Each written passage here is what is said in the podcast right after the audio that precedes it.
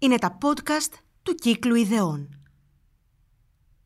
Ακούτε τη συζήτηση «Απαντήσεις του 1821» στις γεωπολιτικές προκλήσεις του 2022. Καλησπέρα σας. Βρισκόμαστε δύο μονομέρες από την ε, επέτειο της 25ης Μαρτίου του 1821 και αυτή είναι και η επέτειος, αυτή η αφορμή για αυτή τη συζήτηση που θα παρακολουθήσετε αμέσως τώρα, που ξεκινάει τώρα, του κύκλου ιδεών. Βρισκόμαστε ακόμα ένα χρόνο έπειτα από τον εορτασμό των 200 χρόνων από την ίδρυση του ελληνικού κράτους, έναν εορτασμό μάλιστα που έγινε μέσω καραντίνας. Βρισκόμαστε συγχρόνως και ένα μήνα από τον πόλεμο στην Ουκρανία, τη ρωσική εισβολή σε μια ανεξάρτητη χώρα, ένα γεγονός που μας προκαλεί οδύνη, οργή και δοκιμάζει εθνικές και διεθνείς αντοχές. Να θυμίσω ότι ξημερώματα 22 Φεβρουαρίου, ημέρα Τρίτη, ε, ξεκίνησε η ρωσική εισβολή. Είμαστε ένα μήνα ακριβώς. Απαντήσεις του 1821 στις γεωπολιτικές προκλήσεις του 2022. Αυτό είναι το θέμα που θα συζητήσουμε σήμερα. Είναι το θέμα της συζήτησης του κύκλου ιδεών και βρίσκονται μαζί μας δύο εξαιρετικοί αν μη τι άλλο μιλητές, διακεκριμένοι πανεπιστημιακοί, ο καθηγητής Αριστίδης Χατζής, συγγραφέας του βιβλίου «Ενδοξότερος αγώνας η ελληνική επανάσταση» του 1821. Καλησπέρα κύριε Χατζή, κυκλοφορεί από τις εκδόσεις Παπαδόπουλος. Καλησπέρα, καλησπέρα. Και ο κύριος Ευάγγελος Βενιζέλος, συγγραφέας πρώην πρόεδρος, πρώην αντιπρόεδρος της κυβέρνησης, υπουργός, πανεπιστημιακός, πάρα πολλοί τίτλοι ε, κύριε πρόεδρε για να πω, συγγραφέας όμως και της συλλογής κειμένων Παλιγενεσία και Αναστοχασμός που κυκλοφορεί από τις εκδόσεις Πατάκη. Να πούμε ότι το βιβλίο σας ε, κύριε πρόεδρε ήταν, ε, αφορμή για το βιβλίο σας ήταν μια ομιλία η οποία έγινε πριν από ένα ακριβώς χρόνο με αφορμή την ίδρυση του ελληνικού κράτους. Ήσασταν προσκεκλημένος ε, του Αριστοτελείου Πανεπιστημίου Θεσσαλονίκης, ε, που είστε και καθηγητής. Ε, θα, θα, θα συζητήσετε κυρίως μεταξύ σας, αλλά θα απαντήσετε και σε δικά μας ερωτήματα. Νομίζω ότι η συζήτηση γίνεται σε μια χρονική συγκυρία όπου η ιστορία ε, γίνεται πιο επίκαιρη από ποτέ και η επικαιρότητα παίρνει διαστάσεις ιστορικών γεγονότων.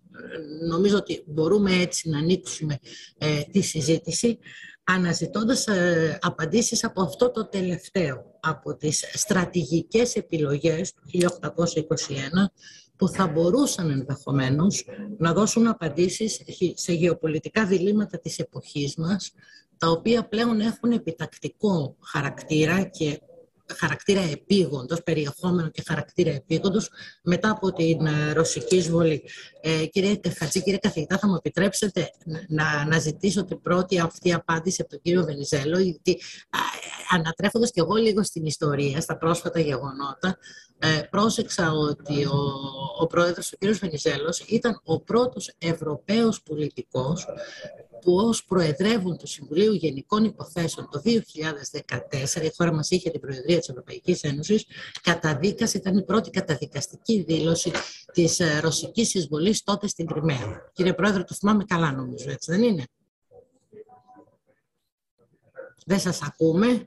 Ε, νομίζω ότι λίγο πρέπει να φτιάξετε το ναι, ναι, ναι. μικρόφωνο σας. Σας ευχαριστώ πάρα πολύ καταρχάς ε, κυρία Καραγιάννη, όπως ευχαριστώ και τον Άρη του Χατζή ε, και όλες και όλους ε, που μας παρακολουθούν. Ε, επειδή είστε πολύ έμπειροι δημοσιογράφος, φυσικά θυμάστε καλά. Πράγματι, το πρώτο εξάμεινο του 2014 η Ελλάδα ασκούσε την Προεδρία του Συμβουλίου της Ευρωπαϊκής Ένωσης και ως Αντιπρόεδρος της Κυβέρνησης και Υπουργός Εξωτερικών προείδρευα του Συμβουλίου. είχα κάνει αυτή την δήλωση, την καταδικαστική για την ε, ε, προσάρτηση στην πραγματικότητα της Κρυμαίας στην ε, Ρωσική Ομοσπονδία. Στη συνέχεια είχα επισκεφθεί ως πρόεδρος του Συμβουλίου της Ευρωπαϊκής Ένωσης την Ουκρανία. Είχα επισκεφθεί τους ομογενείς μας την ελληνική κοινότητα της Μαριούπολης και της γύρω περιοχής και την προσωρινή κυβέρνηση στο Κίεβο Είχα πάει στο Μεϊντάν, ε, είχα ζήσει τις καταστάσεις πριν την εκλογή του Πρόεδρου Ποροσέγκο και ενώ ε, ο πρόεδρος Γιαννουκόβιτς είχε φύγει ήδη από την ε, Ουκρανία, είχε εγκαταλείψει την εξουσία και είχε καταφύγει στο ε, Ροστόφ της Αζωφικής στην Ρωσική Ομοσπονδία. Ε, βεβαίως δεν ήταν η πρώτη φορά που ζούσαμε ένα σημαντικό επεισόδιο μετά το τέλος του ψυχρού πολέμου, όπως λέμε, μετά την διάλυση της Σοβιετικής Ένωσης, μετά την πτώση του τείχους μετά την αλλαγή σελίδα στην ιστορία.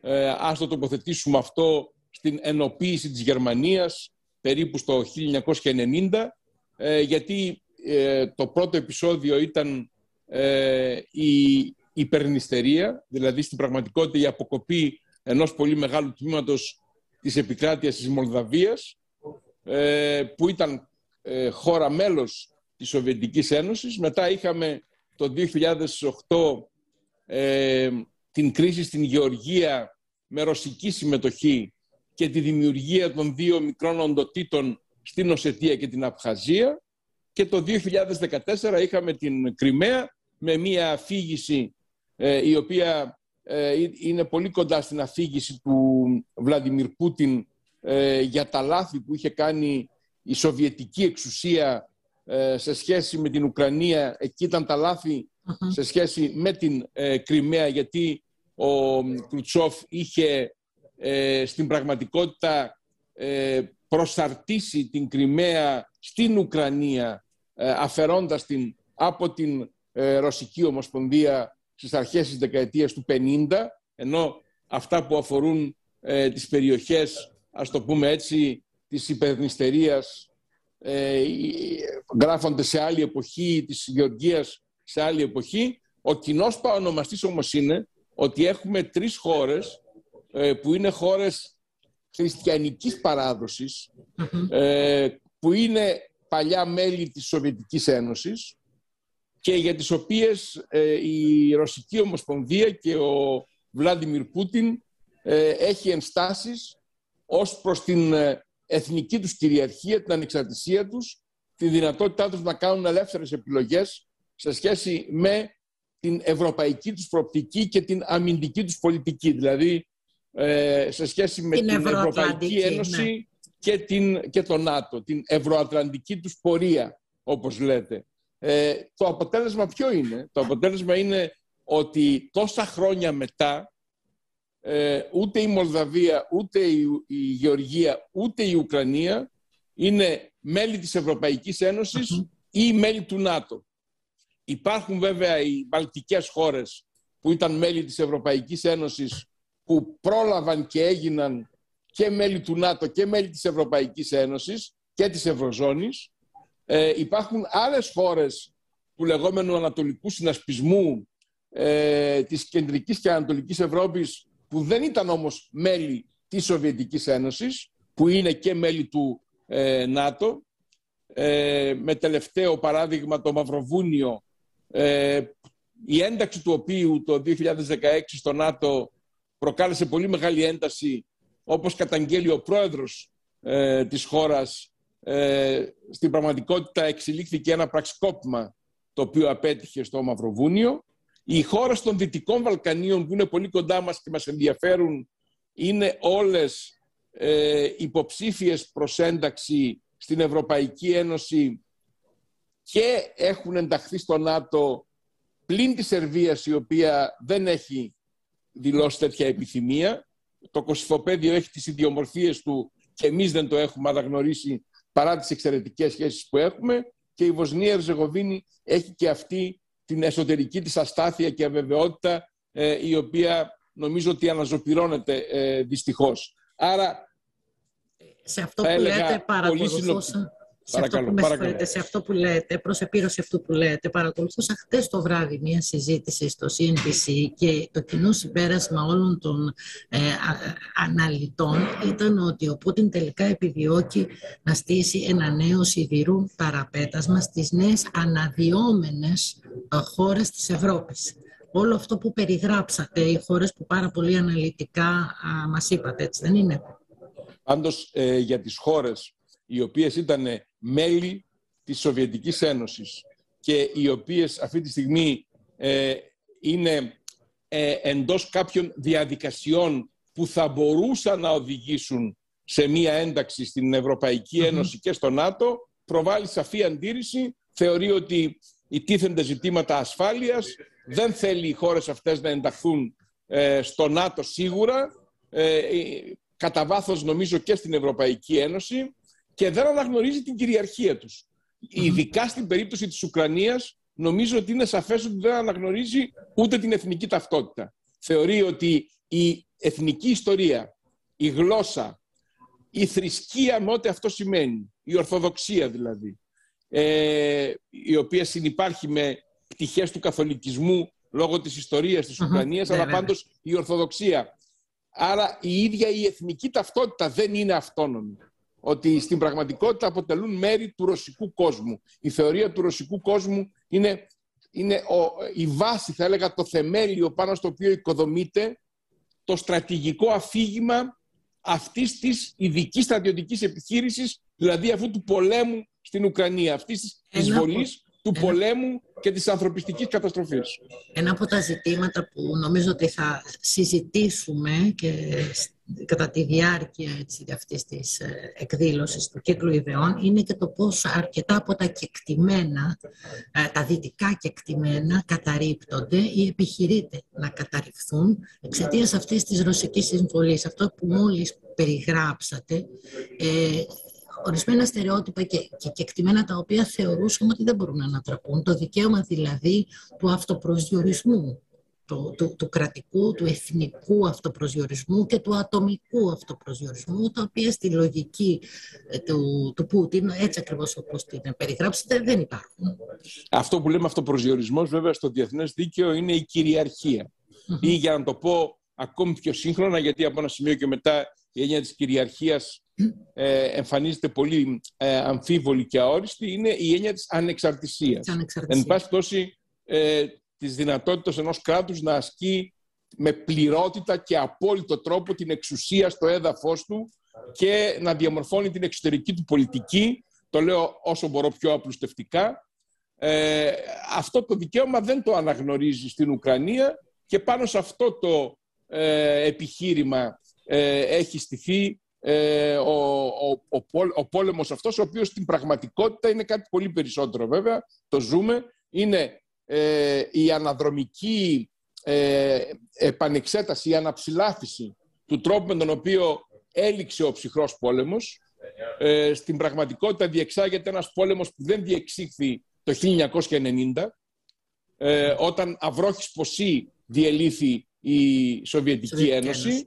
Ε, και επίσης αυτό που τίθεται επιτάπητος είναι το ζήτημα των σφαιρών επιρροής, ε, διότι διεκδικεί ειδικά δικαιώματα ασφάλειας, ειδικές ανησυχίες εντός εισαγωγικών ασφάλειας η Ρωσία, άρα σου λέει εγώ είμαι μια υπερδύναμη, πρέπει να έχω ζωτικό χώρο, έρχεται στην επιφάνεια από τα βάθη του παρελθόντος, τα εφιαλτικά βάθη του παρελθόντος, η θεωρία του ζωτικού χώρου ε, και ε, αυτό που βλέπουμε είναι στην πραγματικότητα ένας νέος θερμός ψυχρός πόλεμος. Ένας πόλεμος που ελπίζουμε εντός εισαγωγικών ότι θα καταλήξει να είναι ψυχρός, αλλά τώρα εξελίσσεται πολύ θερμά και μάλιστα με ακραίο τρόπο, γιατί εξ αρχής ετέθη ζήτημα πυρηνικής ε, το οποίο το ξαναλέει και το ξαναλέει η ρωσική πλευρά ε, Χθες είδαμε και τον σύμβουλο, τον εκπρόσωπο μάλλον ε, τύπου του Κρεμλίνου να απαντά σε σχετικό ερώτημα.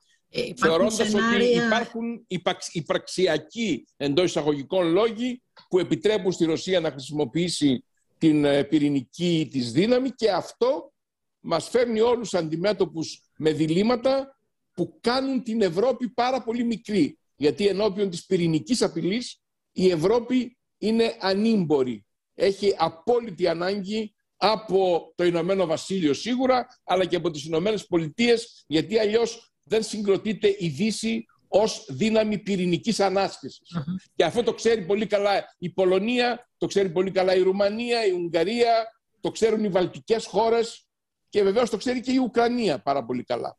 Αλλά στο σταματώ εδώ. Σας, στο βιβλίο σας μιλάτε για τον ασύμετρο πόλεμο μεταξύ Δύσης και Ρωσίας και σε αυτό που λέγατε μόλις για τον, την απειλή των πυρηνικών να πούμε ότι είναι γεμάτες οι αμερικανικές εφημερίδες με σενάρια περί πυρηνικού πολέμου, περί ναι. πυρηνικού πόλεμ... ατυχήματος. Το πυρηνικό, το πυρηνικό ατύχημα είναι μπροστά μας. Το, διότι όταν, όταν οι ρωσικές δυνάμεις, οι συμβατικές, ε, πηγαίνουν στο Τσερνομπίλ ε, ή πηγαίνουν σε άλλους ενεργούς πυρηνικούς σταθμούς ηλεκτρικής ενέργειας στο έδαφος της Ουκρανίας, μπορεί να έχουμε ένα πυρηνικό ατύχημα, το οποίο είναι και αυτό συγκλονιστικό, ε, αλλά πάντως δεν είναι χρήση πυρηνικών όπλων. Ε, το ζήτημα είναι ότι ετέθη επιτάπητος η χρήση των πυρηνικών όπλων με πολύ μεγάλη ευκολία, δηλαδή συνειδησιακή ε, και πολιτική ευκολία η οποία τρομάζει. Ε, και βεβαίως αυτό δείχνει ότι με συμβατικούς όρους, με όρους διεξαγωγής ενός συμβατικού πολέμου, σίγουρα τα πράγματα είναι πάρα πολύ δύσκολα ε, για τη Ρωσία, ε, η οποία είναι υπερδύναμη επειδή έχει πυρηνικά όπλα. Ούτε το οικονομικό της μέγεθος, ούτε το, τεχνολογικό της μέγεθος ε, την κάνουν υπερδύναμη. Είναι ένας πολύ μεγάλος πολιτής ε, ορυκτών πόρων ε, αλλά δεν είναι μια ισχυρή οικονομία και προφανώς δεν είναι ένας ισχυρός συμβατικός στρατός. Είναι όμως μια μεγάλη πυρηνική δύναμη, ακόμη και παλιάς τεχνολογίας, ενδεχομένως και σύγχρονης. Και αυτό είναι που πρέπει να αντιμετωπίσουμε ως πρόβλημα. Βέβαια, αυτό δεν ήταν ε, ένα δίλημα του 1821, αλλά δίλημα του 1821 ήταν η σχέση του έθνους και του ανεξάρτητου κράτους που διεκδικούσε με αυτό που λέγεται Δύση ή εν πάση περιπτώσει το δίλημα ήταν η θέση του νέου κράτους στον παγκόσμιο χάρτη, στον παγκόσμιο συσχετισμό δυνάμεων. Αυτό είναι και τώρα το δίλημά μας. Ε, ε, και, και από αυτό το σημείο να περάσω στο, στον καθηγητή τον ε, κύριο Αριστίδη Χατζή να πω ότι το βιβλίο του «Ενδοξότερο στο αγώνα η Ελληνική Επανάσταση» κύριε Χατζή, νομίζω το σας το πει κατηδία να το πω και δημόσια είναι ένα, μια καταπληκτική ιστοριογραφία και θα, θα τολμήσω να πω ότι είναι δύο βιβλία με την έννοια των ε, τόσων πολλών ιστορικών στοιχείων και παραπομπών. Είναι ένα και περισσότερα βιβλία. Ε, από εκεί που ε, σταμάτησε ο κύριος Βενιζέλος, ο κύριος Πρόεδρος, για τις γεωπολιτικά, τα γεωπολιτικά διλήμματα. Καταρχάς υπάρχουν γεωπολιτικά διλήμματα στην εποχή μας. Ε, βέβαια, πάντοτε τα δημιουργεί, τα, τα δημιουργεί η Ουκρανική κρίση, ο, ο πόλεμος στην Ουκρανία, η ρωσική εισβολή. Ε, κάθε δίλημα αυτού του μεγέθους, αυτού των διαστάσεων, σε αυτό το επίπεδο είναι Η Ελληνική Επανάσταση δημιούργησε ε, και παρενέβη σε μια γεωπολιτική σύγκρουση η οποία ήταν ακόμα ψυχρή και με την Ελληνική Επανάσταση αρχίζει να γίνεται λίγο πιο θερμή, το ανατολικό ζήτημα αλλά και επηρεάζει από ένα σημείο και πέρα την εξέλιξη των πραγμάτων. Ε, το, για μένα πάρα πολύ ενδιαφέρον και πολύ ανατριχιαστικό κάποιες στιγμές είναι η ομοιότητα των επιχειρημάτων που ακούγονται από αυτούς που θα τους ονομάσουμε σε εισαγωγικά ρεαλιστές τώρα με αυτά που ακούγονταν τότε. Η ενδεχόμενη επανάσταση στην Ελλάδα, η εξέγερση, αν πετύχει και μετατραπεί σε κάτι ευρύτερο, ε, θα υπονομεύσει την ισορροπία την ευρωπαϊκή, την ασφάλεια την ευρωπαϊκή, θα ενισχύσει μία δύναμη, τη Ρωσία, αυτό είναι το ενδιαφέρον, περισσότερο από όσο είναι ήδη ισχυρή. Είχαν την εντύπωση οι Δυτικοευρωπαίοι ότι η Ελληνική Επανάσταση είχε οργανωθεί από τους ε, Ρώσους.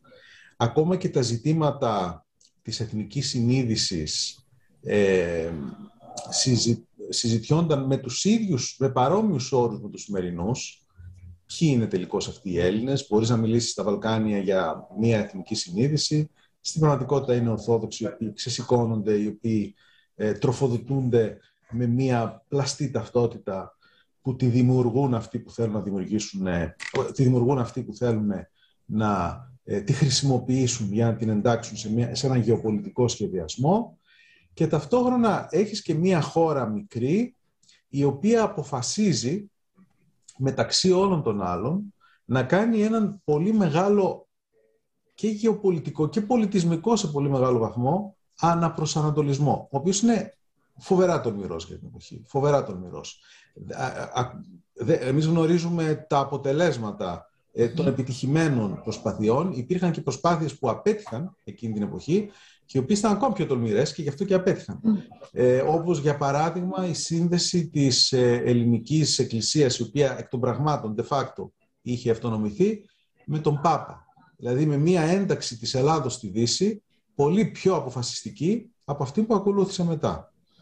Ε, οι ελληνικές ελίτ όμως, και θέλω να το τονίσω αυτό, από την αρχή είναι αποφασισμένες, ε, το θεωρούν δεδομένο, ότι η Ελλάδα είναι κομμάτι της, της Ευρώπης και μάλιστα της Δυτικής Ευρώπης, ε, χωρίς να αποξερώνονται από τη Ρωσία προφανώς, χωρίς να ε, σε καμιά περίπτωση να υποτιμούν το ρόλο και τη σημασία της Ρωσίας, ε, αλλά έχουν να αντιμετωπίσουν παρόμοια επιχειρήματα και παρόμοιο είδος εχθρότητος ή καχυποψίας με αυτό που αντιμετωπίζουν σήμερα οι Ουκρανοί.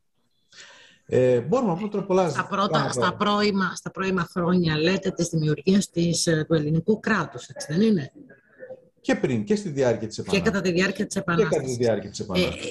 Ε, υπήρχε και αυτό που ο πρόεδρος ο κύριος Βενιζέλος ε, χαρακτηρίζει ως εθνική αμφιταλάντευση. Υπήρχαν και πολλά τέτοια στοιχεία ναι. που έδιναν ενδεχομένως και λάθος μηνύματα. Θα το συζητήσουμε και αναλυτικά έτσι για να το, βάλουμε. Ε, αλλά μία πολύ πρόχειρη απάντηση. Στην αρχή όχι.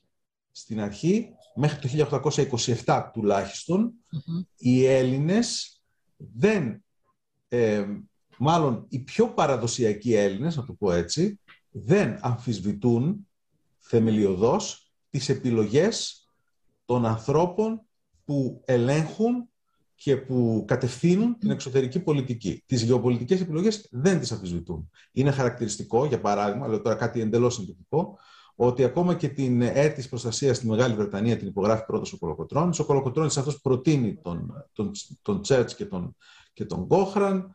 Δηλαδή, ε, είναι, συμμετέχει στην Τριζίνα στο, σε ένα σύνταγμα το οποίο τοποθετεί την Ελλάδα σε μια πολύ συγκεκριμένη οικογένεια κρατών. Δεν το αφισβητεί αυτό. Ο Κολοκοτρώνης, ο οποίος ταυτίζεται κάπως από ένα σημείο και πέρα με το Ρωσικό κόμμα. Ε, αλλά μέχρι εκείνη την εποχή υπάρχει μια ομοφωνία, διότι αντιλαμβάνονται ότι είναι πολύ κρίσιμο για την επιτυχία του αγώνα. Και επειδή η επιτυχία του αγώνα για όλους, ανεξαρτήτως ε, αντιλήψεων, εικόνας για τον κόσμο, περιορισμένης περισσότερο ή λιγότερο, η επιτυχία του αγώνα είναι στο τέλος της μέρας το σημαντικότερο. Και επειδή αυτοί μπορεί να ε, θεωρούν οι Έλληνες, και νομίζω ότι το θεωρούν δικαίως, μπορεί να επιτευχθεί μόνο εφόσον η Ελλάδα κάνει, πετύχει αυτήν την, αυτόν τον επαναπροσανατολισμό και πολιτισμικό επαναλαμβάνω, γι' αυτό το λόγο το δέχονται, δεν το αφισβητούν και μάλιστα πρωταγωνιστούν σε αυτόν τον επαναπροσδιορισμό. Μετά τα πράγματα γίνονται πολύ πιο σύνδετο όταν υπάρχει ένα οργανωμένο κράτος. Τότε πράγματι Υπάρχουν... αλλάζει το, το, το παιχνίδι ολόκληρο. Μπορούμε να περιγράψουμε ορισμένα σημεία κλειδιά, ορισμένες κομβικές επιλογές, οι οποίες έγιναν το 1821 και διατρέχουν τελικά ως επιλογές και την μετέπειτα ιστορία του ελληνικού κράτους, δηλαδή από την ανεξαρτησία και μετά την ίδρυση του ελληνικού κράτους. Και ε, ένα πρόσωπο κλειδί το οποίο το φωτίζεται ιδιαίτερα στο βιβλίο σας, ε, η συμβολή σε αυτού του τύπου, τις, σε αυτές τις κομβικές επιλογές του Αλέξανδρου Μαυροκορδάτου. Αλλά αφού πρώτα α, μιλήσουμε, για, περιγράψουμε για αυτές τις κομβικές επιλογές, ποιες ήταν; Να θυμίσω ότι στο, ο, ο, ο Ευάγγελος Βενιζέλος σε μια ομιλία του έχει χαρακτηρίσει τον Αλέξανδρο Μαυροκορδάτο τον, τον μεγάλο αδικημένο της αυτής της υπόθεσης, αυτής της ιστορίας. Θα μας το εξηγήσει μετά γιατί. Ναι. Ε, δεν είναι τυχαίο ότι έχουμε απόψεις που είναι πολύ συγγενείς. Είναι καθηγητής μου ο Ευάγγελος Βενιζέλος. Νιώθω μεγάλη τιμή σήμερα ότι με κάλεσε να συζητήσουμε για τα ζητήματα αυτά, είναι προσκεκλημένος του. Ε, η επιρροή... Μου επιτρέψετε μία παρένθεση εδώ, γιατί είμαι βέβαιη, ότι, είμαι βέβαιη ότι πολλοί, πολλοί φοιτητές σας θα θέλουν να παρακολουθήσουν και δικοί σας, αλλά και φοιτητές, αλλά και πτυχιούχοι πια του, ε, του Ευάγγελου Βενιζέλου. Να πω ότι η συζήτηση του κύκλου ιδεών αυτή που παρακολουθούμε, που γίνεται τώρα, μπορείτε να την παρακολουθήσετε, την παρακολουθείτε μέσα από το YouTube, από το κανάλι ε, του YouTube και μέσα από το Facebook, από τους λογαριασμούς του e-Κύκλος, του Ευάγγελου Πενζέλου, του δικού μου, του κυρίου Χατζή. Όλοι έχουμε ανεβάσει και από εκεί ε, μπορείτε να την παρακολουθείτε και να υποβάλλετε και ερωτήσεις.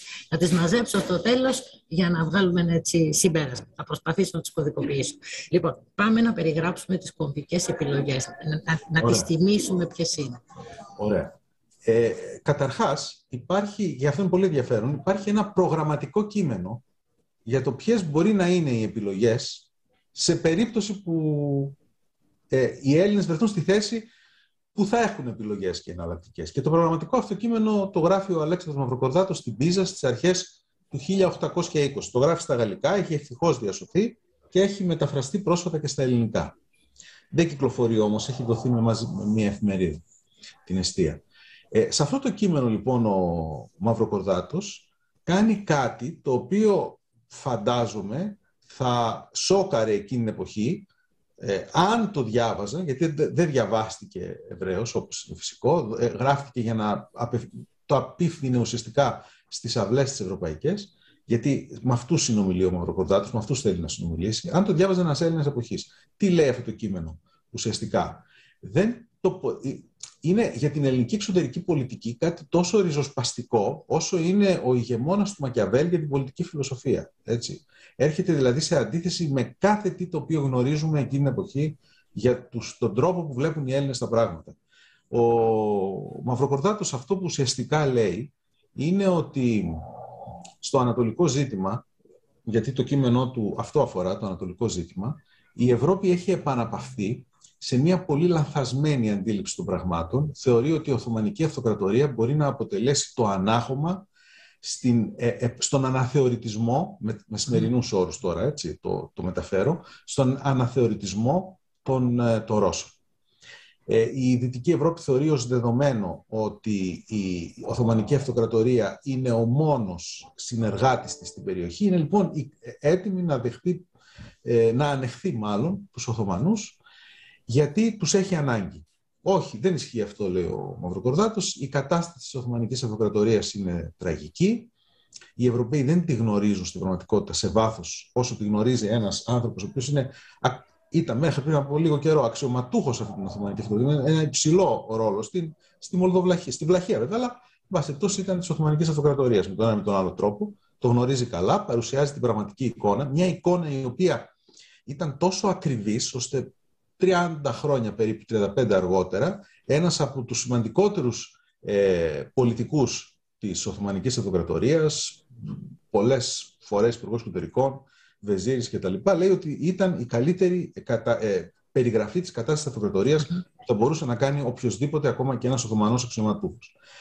Αυτή λοιπόν η, η περιγραφή καταλήγει γιατί εκεί δίνει την έμφαση στην περιγραφή, καταλήγει σε κάποιες προτάσεις πολιτικής. Αυτό που ουσιαστικά λέει στους Ευρωπαίους ο Μαυροπροδάτο είναι ότι δεν μπορεί η Οθωμανική Αυτοκρατορία να παίξει το ρόλο, χρειάζεται ένα νέο ε, κράτος, έθνος, το οποίο θα είναι τόσο δυναμικό και θα έχει αυτές τις προοπτικές που είναι απαραίτητες για να αποτελέσουν, να παίξει αυτό το γεωπολιτικό ρόλο του αναχώματος, αλλά επίσης υπονοεί ότι, το λέει και καθαρά, αλλά και υπονοεί ότι οι μοναδικοί που μπορούν ε, να παίξουν αυτό το ρόλο είναι οι Έλληνες, είναι το πιο δυναμικό στοιχείο και ουσιαστικά αυτό το κείμενο και η αντίληψη αυτή των πραγμάτων είναι αυτό που θα υλοποιήσει μετά. Ουσιαστικά η σύλληψη είναι ότι η Ελλάδα, ένα νέο κράτος δυναμικό, πιο δυναμικούς πολιτικούς, το οποίο δεν έχει όλες τις παθογένειες Οθωμανικής Αυτοκρατορίας, θα, θα μπορούσε να γίνει το προκεχωρημένο φυλάκιο της Δύσης έναντι της Ρωσίας; Έτσι Αυτή ακριβώς. είναι η σύλληψη. Έτσι ακριβώς. Αυτό που το λέει ρητά και υπόρριτα ταυτόχρονα στο κείμενο, θα το εφαρμόσει μετά, όχι μόνο με την πολιτική του, αλλά και με την αλληλογραφία του, η οποία έχει πάρα πολύ μεγάλο ενδιαφέρον. Γιατί η αλληλογραφία που έχει με τον Κάνινγκ, αλλά ακόμα και με τον, και με τον Υπουργό Εξωτερικών των Ηνωμένων Πολιτειών, μια αλληλογραφία, η, η δεύτερη που ήταν σχεδόν άγνωστη μέχρι πρόσφατα, ε, ουσιαστικά αυτό το λέει καθαρά. Η Ελλάδα θα είναι το προκεχωρημένο φυλάκιο της Δύσης.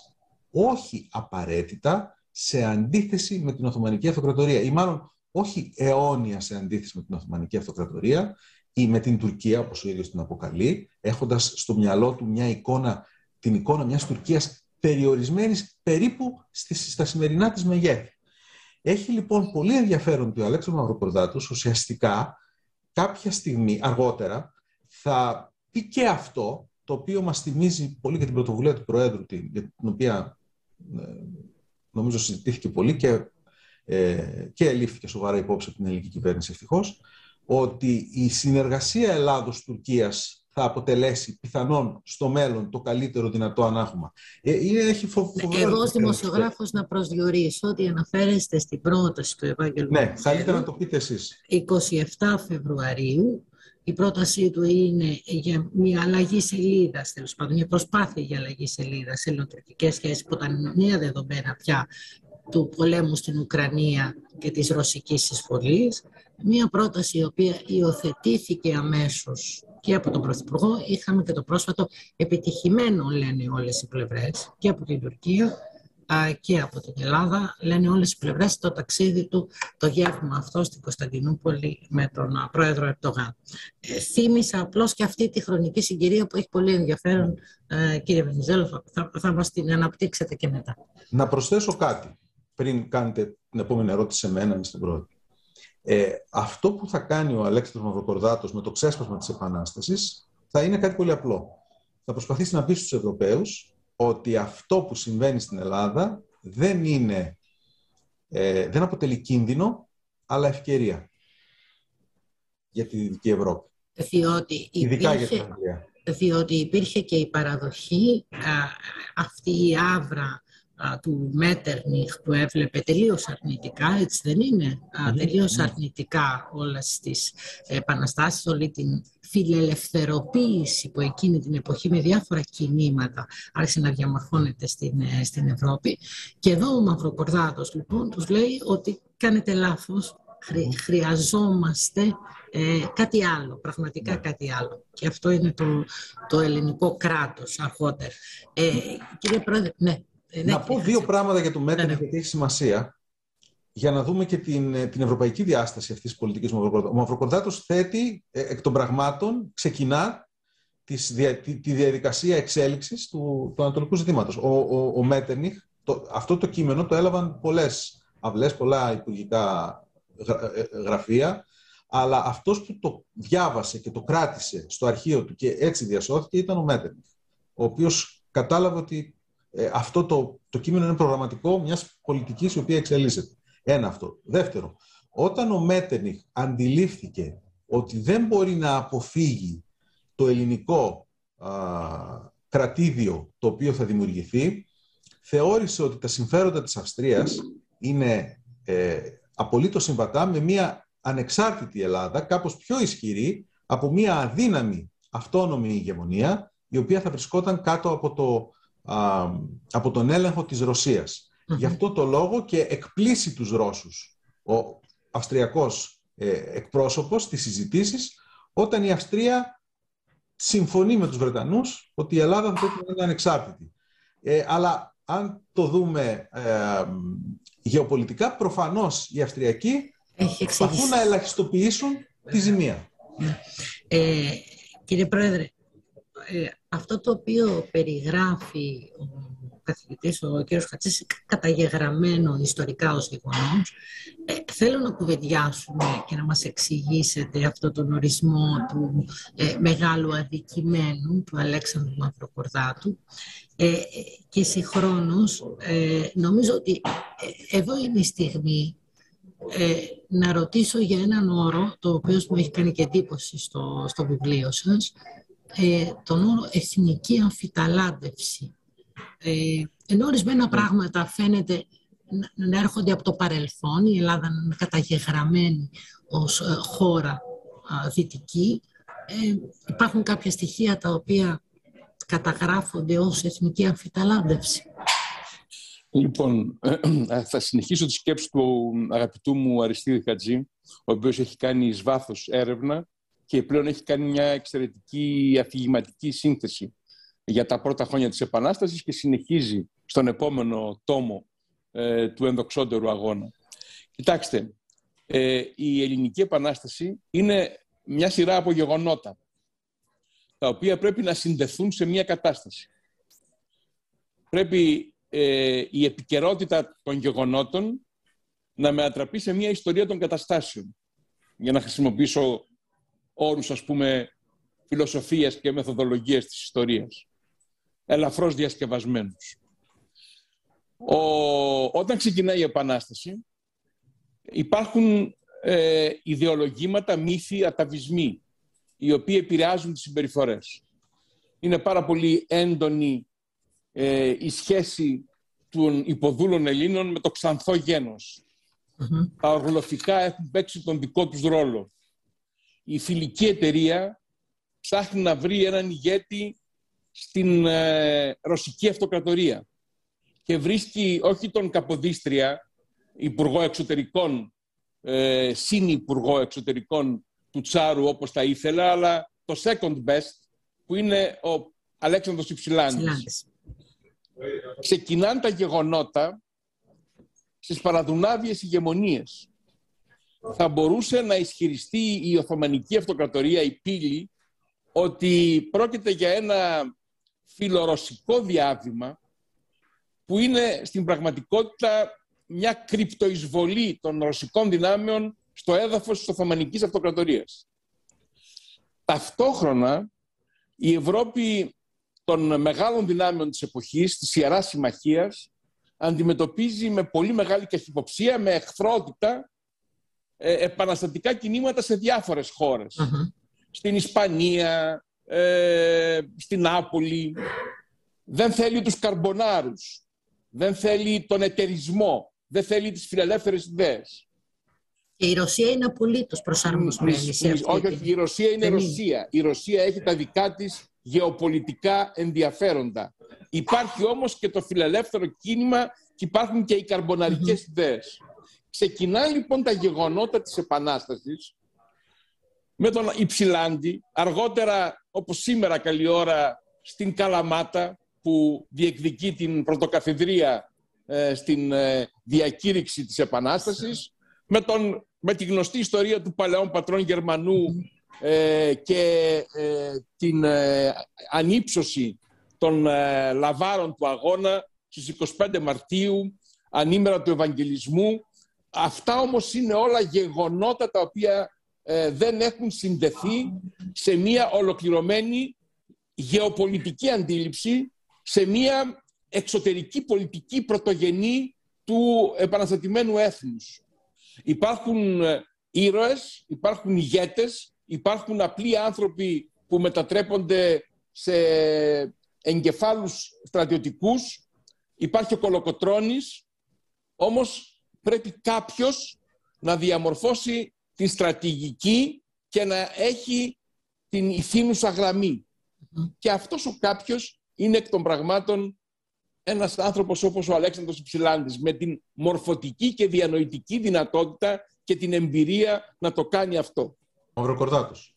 Ο, συγγνώμη, ο Αλέξανδρος Μαυροκορδάτος, που δεν συμπαθούσε το εγχείρημα του Αλέξανδρου Θεωρούσε ότι είναι παρακινδυνευμένο, ενδεχομένως είναι εξαιρετικά επικίνδυνο για το έθνος. Άρα λοιπόν ο Αλέξανδρος Μαυροκορδάτος... Το θεωρούσε προώρο. Το θεωρούσε από κάθε άποψη εσφαλμένο.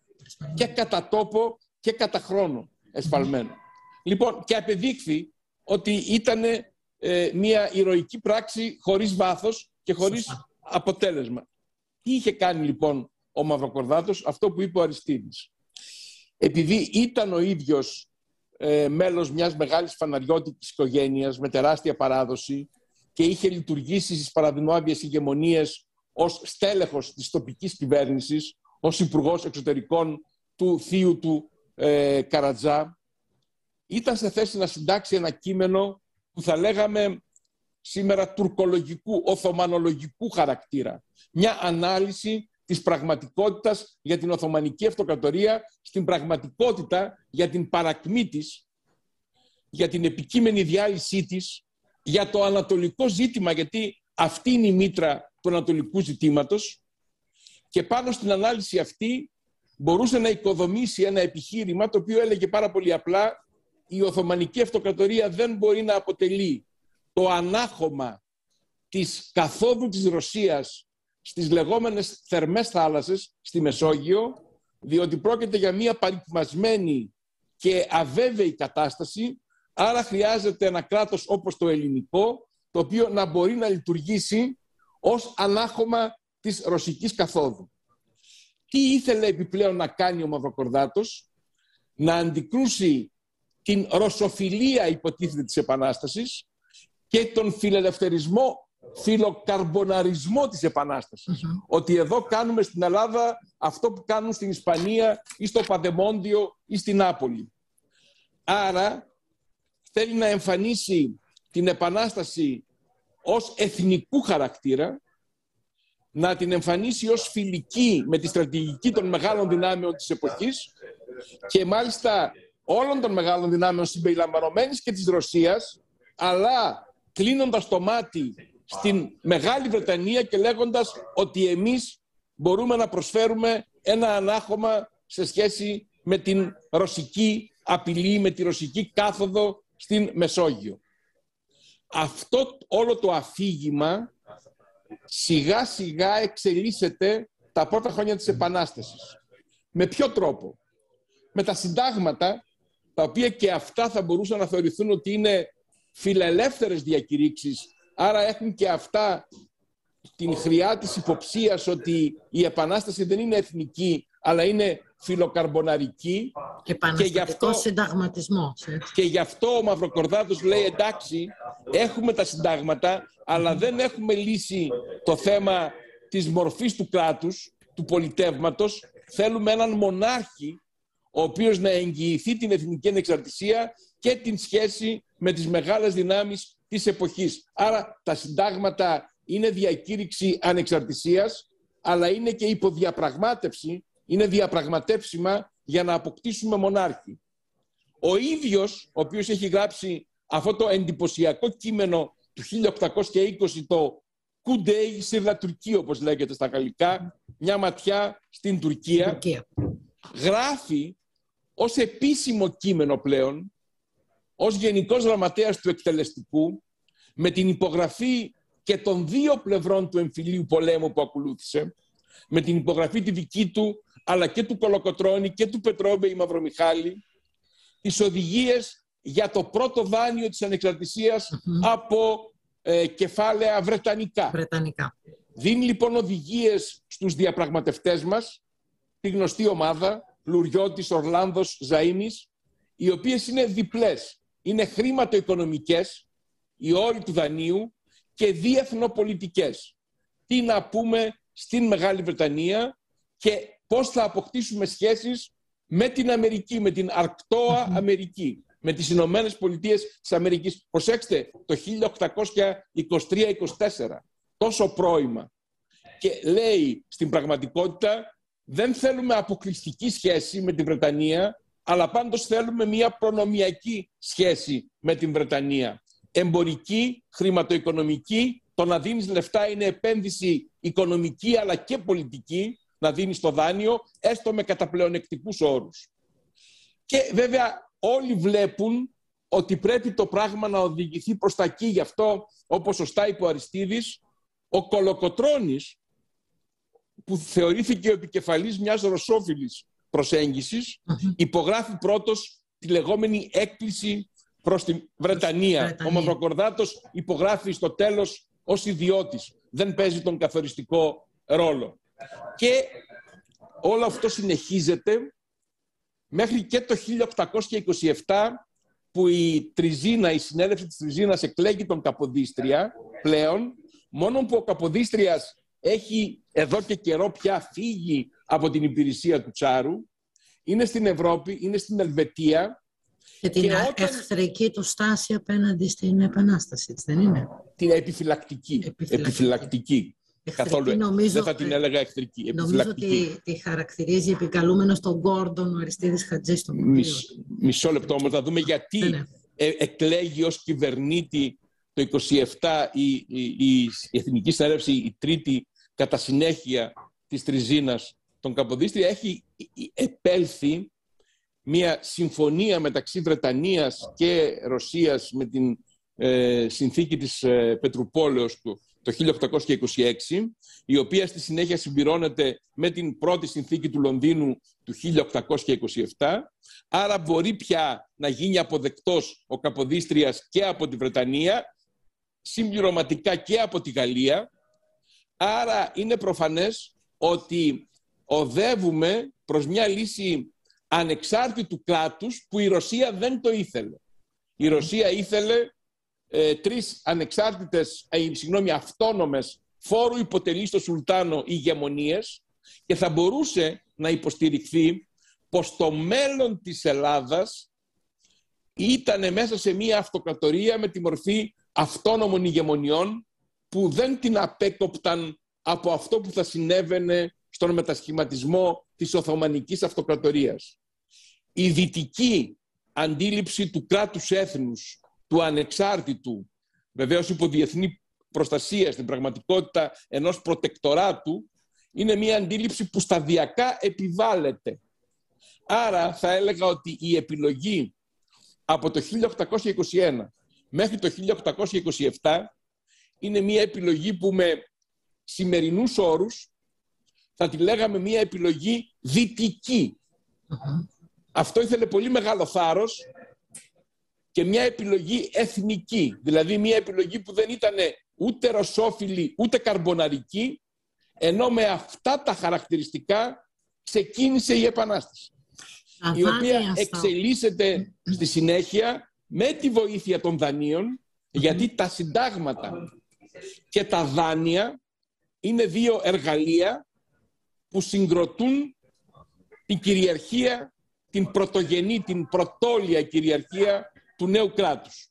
Ε, εδώ κύριε Πρόεδρε, ένα ερώτημα αν μου επιτρέπετε. Παρακαλώ. Ε, αναφερθήκατε στα συντάγματα και στα δάνεια, τα οποία ουσιαστικά συγκροτούν στη, πρωτόλια την ε, ολοκλήρωση του, ε, του ελληνικού κράτους. Δηλαδή ανεξάρτητα έχετε αναφερθεί, έχετε αναφερθεί στην σύγκρουση των ολοκληρώσεων. Θα έρθω έχετε, έχετε για, για, να εξηγήσω τι εννοείται λιγάκι, ε, η σύγκρουση των ολοκληρώσεων ε, έχετε πει ότι ουσιαστικά η, η δημοσιονομική και η θεσμική ολοκλήρωση κάποιες φορές αποδυναμώνονται α, προκειμένου να επιτευχθεί, και αυτό το βλέπουμε στην πορεία του ελληνικού κράτους, η εθνική, κρατική, εδαφική ολοκλήρωση. Ναι. Ε, ε, και, αυτό φαίνεται, και αυτό φαίνεται λοιπόν πολύ καθαρά, πεντακάθαρα, την περίοδο 1821-1827. Το πρόταγμα είναι η εθνική ολοκλήρωση. Να αποκτήσουμε έδαφος, επικράτεια, ανεξαρτησία, αναγνώριση. Τα συντάγματα είναι η θεσμική ολοκλήρωση. Αυτή θυσιάζεται χάρη της εθνικής ολοκλήρωσης. Και η τελική θυσία είναι ότι το Σύνταγμα της Τριζίνας που θεωρείται τέλειο αναστέλλεται χάρη της μονοκρατορίας του κυβερνήτη που είναι ο Καποδίστριας, ο οποίος αναλαμβάνει την εξουσία χωρίς συνταγματικές δεσμεύσεις. Ακόμη και η οικονομική ολοκλήρωση με τη μορφή της δημοσιονομικής ας πούμε εξάρτησης αναλαμβάνεται ως υποχρέωση με τα δάνεια. Τα δάνεια τροφοδοτούν και τους εμφύλιους τροφοδοτούν και τον αγώνα καθεαυτόν, αλλά δεν έχουν σημασία τόσο δημοσιονομικά, όσο έχουν ως συμβολισμός ανεξαρτησίας. Ότι οι, οι αγορές, που παίζουν πολύ σημαντικό ρόλο, αναγνωρίζουν ότι ένα κράτος γεννιέται και θα επιβιώσει. Άρα βλέπουμε ότι η σύγκρουση των ολοκληρώσεων ξεκινάει από την πρώτη στιγμή και υπερισχύει η εδαφική, η εθνική ολοκλήρωση στην οποία υποτάσσονται και η θεσμική και η οικονομική. Αυτά όμως θα μου επιτρέψετε να πω για να δώσω μετά τη σκητάλη στον, στον Αριστίδη, ο οποίος τα έχει μελετήσει. Αυτά καλύπτουν την περίοδο μέχρι ε, τη δολοφονία του Καποδίστρια και την άφηξη του Όθωνα και την εγκατάσταση της Αντιβασιλείας. Η δική μου προσέγγιση ε, είναι λίγο παράδοξη. Θεωρώ ότι η αντιβασιλεία συνέχισε την πολιτική του, όφο, του Καποδίστρια. Δεν, δεν έκανε διαφορετικές επιλογές. Όμως ο Καποδίστριας δεν ανέπτυξε μία εξωτερική πολιτική ριζικά διαφορετική από την εξωτερική στρατηγική που είχε επιβάλει ο Μαυροκορδάτος. Στη συνέχεια όμως, όταν πια υπάρχει το κράτος, υπάρχει ο Όθωνας, ασκεί την εξουσία του και ενώ έχουμε κάνει μια καθαρή δυτική επιλογή, αυτή η καθαρή δυτική επιλογή αμφισβητείται και αρχίζει να εμφανίζεται ξανά η κύρκη της δροσοφιλίας στην δεκαετία του 1850 πια με επίκεντρο τον Κρημαϊκό πόλεμο που είναι μια σύγκρουση ανάμεσα στις, με, δυτικά, με σημερινά δεδομένα δυτικές δυνάμεις Μεγάλη Βρετανία, Γαλλία ουδετερότητα, προσέξτε, έχει σημασία αυτό και σήμερα Αυστρίας Προσίας θηλυκή προς τις δυτικές δυνάμεις που συντάσσονται με την Οθωμανική Αυτοκρατορία κατά της Ρωσικής Αυτοκρατορίας, κατά της Τσαρικής Αυτοκρατορίας. Τότε λοιπόν η Ελλάδα θεωρεί ότι πρέπει να ταχθεί με το μέρος της ομόδοξης Ρωσίας, αρχίζουν εξεγέρσεις στην Ήπειρο, στη Δυτική Μακεδονία και ταυτόχρονα μετέχει στρατιωτικό σώμα ελληνικό στον πόλεμο στην Κρυμαία. Αυτή, κατά τη γνώμη μου, αυτή η φιλορωσική έκρηξη οδηγεί στα γνωστά γεγονότα ε, της αγγλογαλλικής επέμβασης στον Πειραιά και στην Αθήνα και στην επιβολή του Μαυροκορδάτου ως πρωθυπουργού του Όθωνα για δεύτερη φορά αλλά προκειμένου να αποτραπεί η φιλορωσική πολιτική. Άρα ο Μαυροκορδάτος στην εθνική συνείδηση, τη λαϊκή, καταγράφεται ως άνθρωπος και πάλι των Αγγλογάλων, των Δυτικών, ο Όθωνας, ο οποίος φλερτάρει με την ιδέα μιας αναβίωσης της Βυζαντινής Αυτοκρατορίας, καταγράφεται ως φιλορώσος παρότι βαβαρός. Αυτό που δεν τόλμησε να κάνει ο Καποδίστριας τόσο ανοιχτά φιλορωσικά, το έκανε τόσο ανοιχτά ο Όθωνας, ο οποίος λίγο αργότερα εκπίπτει. Δηλαδή η έκπτωση του Όθωνα, η έξωση όπως έχει επικρατήσει, δεν είναι κατά τη γνώμη μου άσχετη με την επιλογή να ταχθεί υπέρ της Ρωσίας στον Κρημαϊκό πόλεμο. Άρα, ενώ είχαμε ένα φιλορωσικό αταβισμό πριν το 1921, που κατεστάλλει γιατί κάναμε μία θεμελιωδώς δυτική επιλογή και γίναμε ανεξάρτητο κράτος. Και αποκτούμε μονάρχη αποδεκτό από τις δυνάμεις της εποχής. Αυτή η επιλογή τίθεται υπό αμφισβήτηση το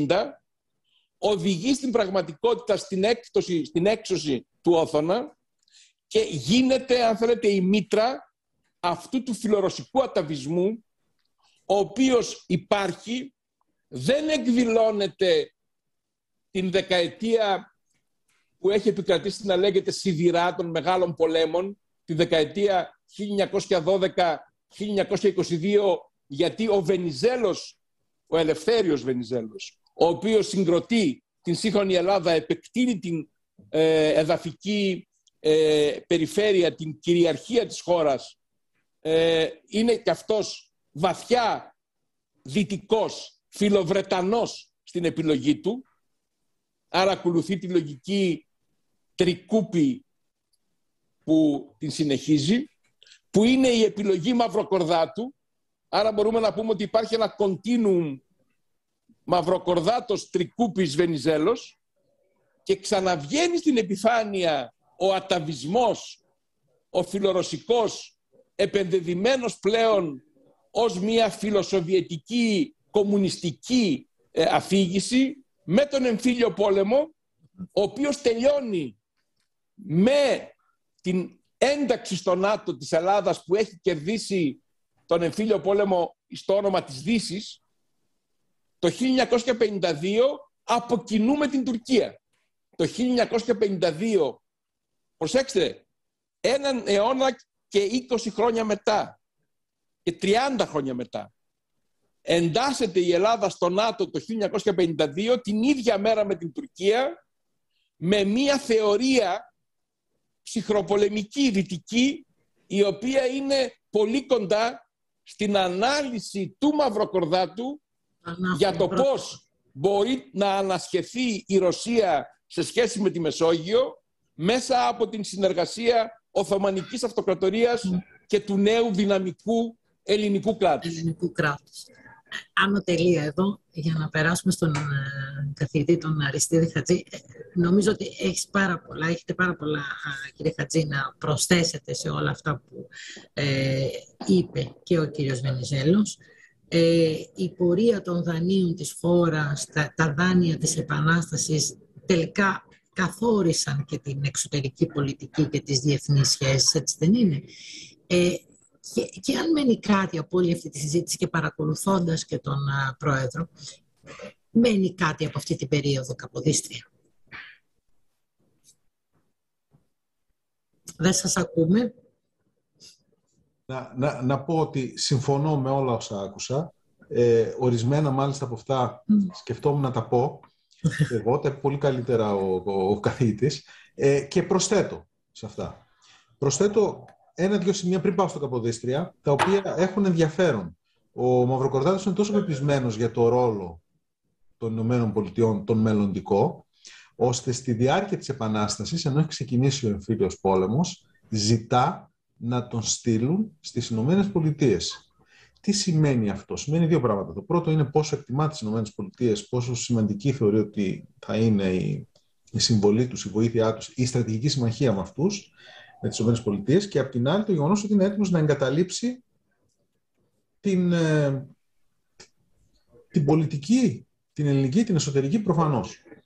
Ε, το δεύτερο που έχει ενδιαφέρον, αυτό σκεφτόμουν και άκουσα τον πρόεδρο να το... Πραγματικά έχει ενδιαφέρον ότι υπάρχει αυτός ο αιώνας, ολόκληρος αιώνας, που ξεκινάει μετά τον Πριμαϊκό Πόλεμο, εξαιτίας του πασλαβισμού έρχεται αυτή η ψυχρότητα των σχέσεων, η οποία παραμένει για έναν αιώνα μέχρι δηλαδή τον, τον εμφύλιο, τον εμφύλιο μέχρι το 1942, όταν η Σοβιετική Ένωση μπαίνει στο, στην, ε, το 41-42, μπαίνει στην, στον πόλεμο με τον τρόπο που μπαίνει, ε, μετά την επίθεση το 41 των, ε, των Γερμανών, η Ελλάδα, αυτός ο, ο εθισμός, ο ψυχολογικός εθισμός, δεν ξέρω πώς θα το πω, ο αταβισμός, το λέει ο πρόεδρος και στα κείμενά του, ε, των Ελλήνων, φαίνεται να έχει εξαφανιστεί. Και είναι εντυπωσιακό το πώς αναδύεται.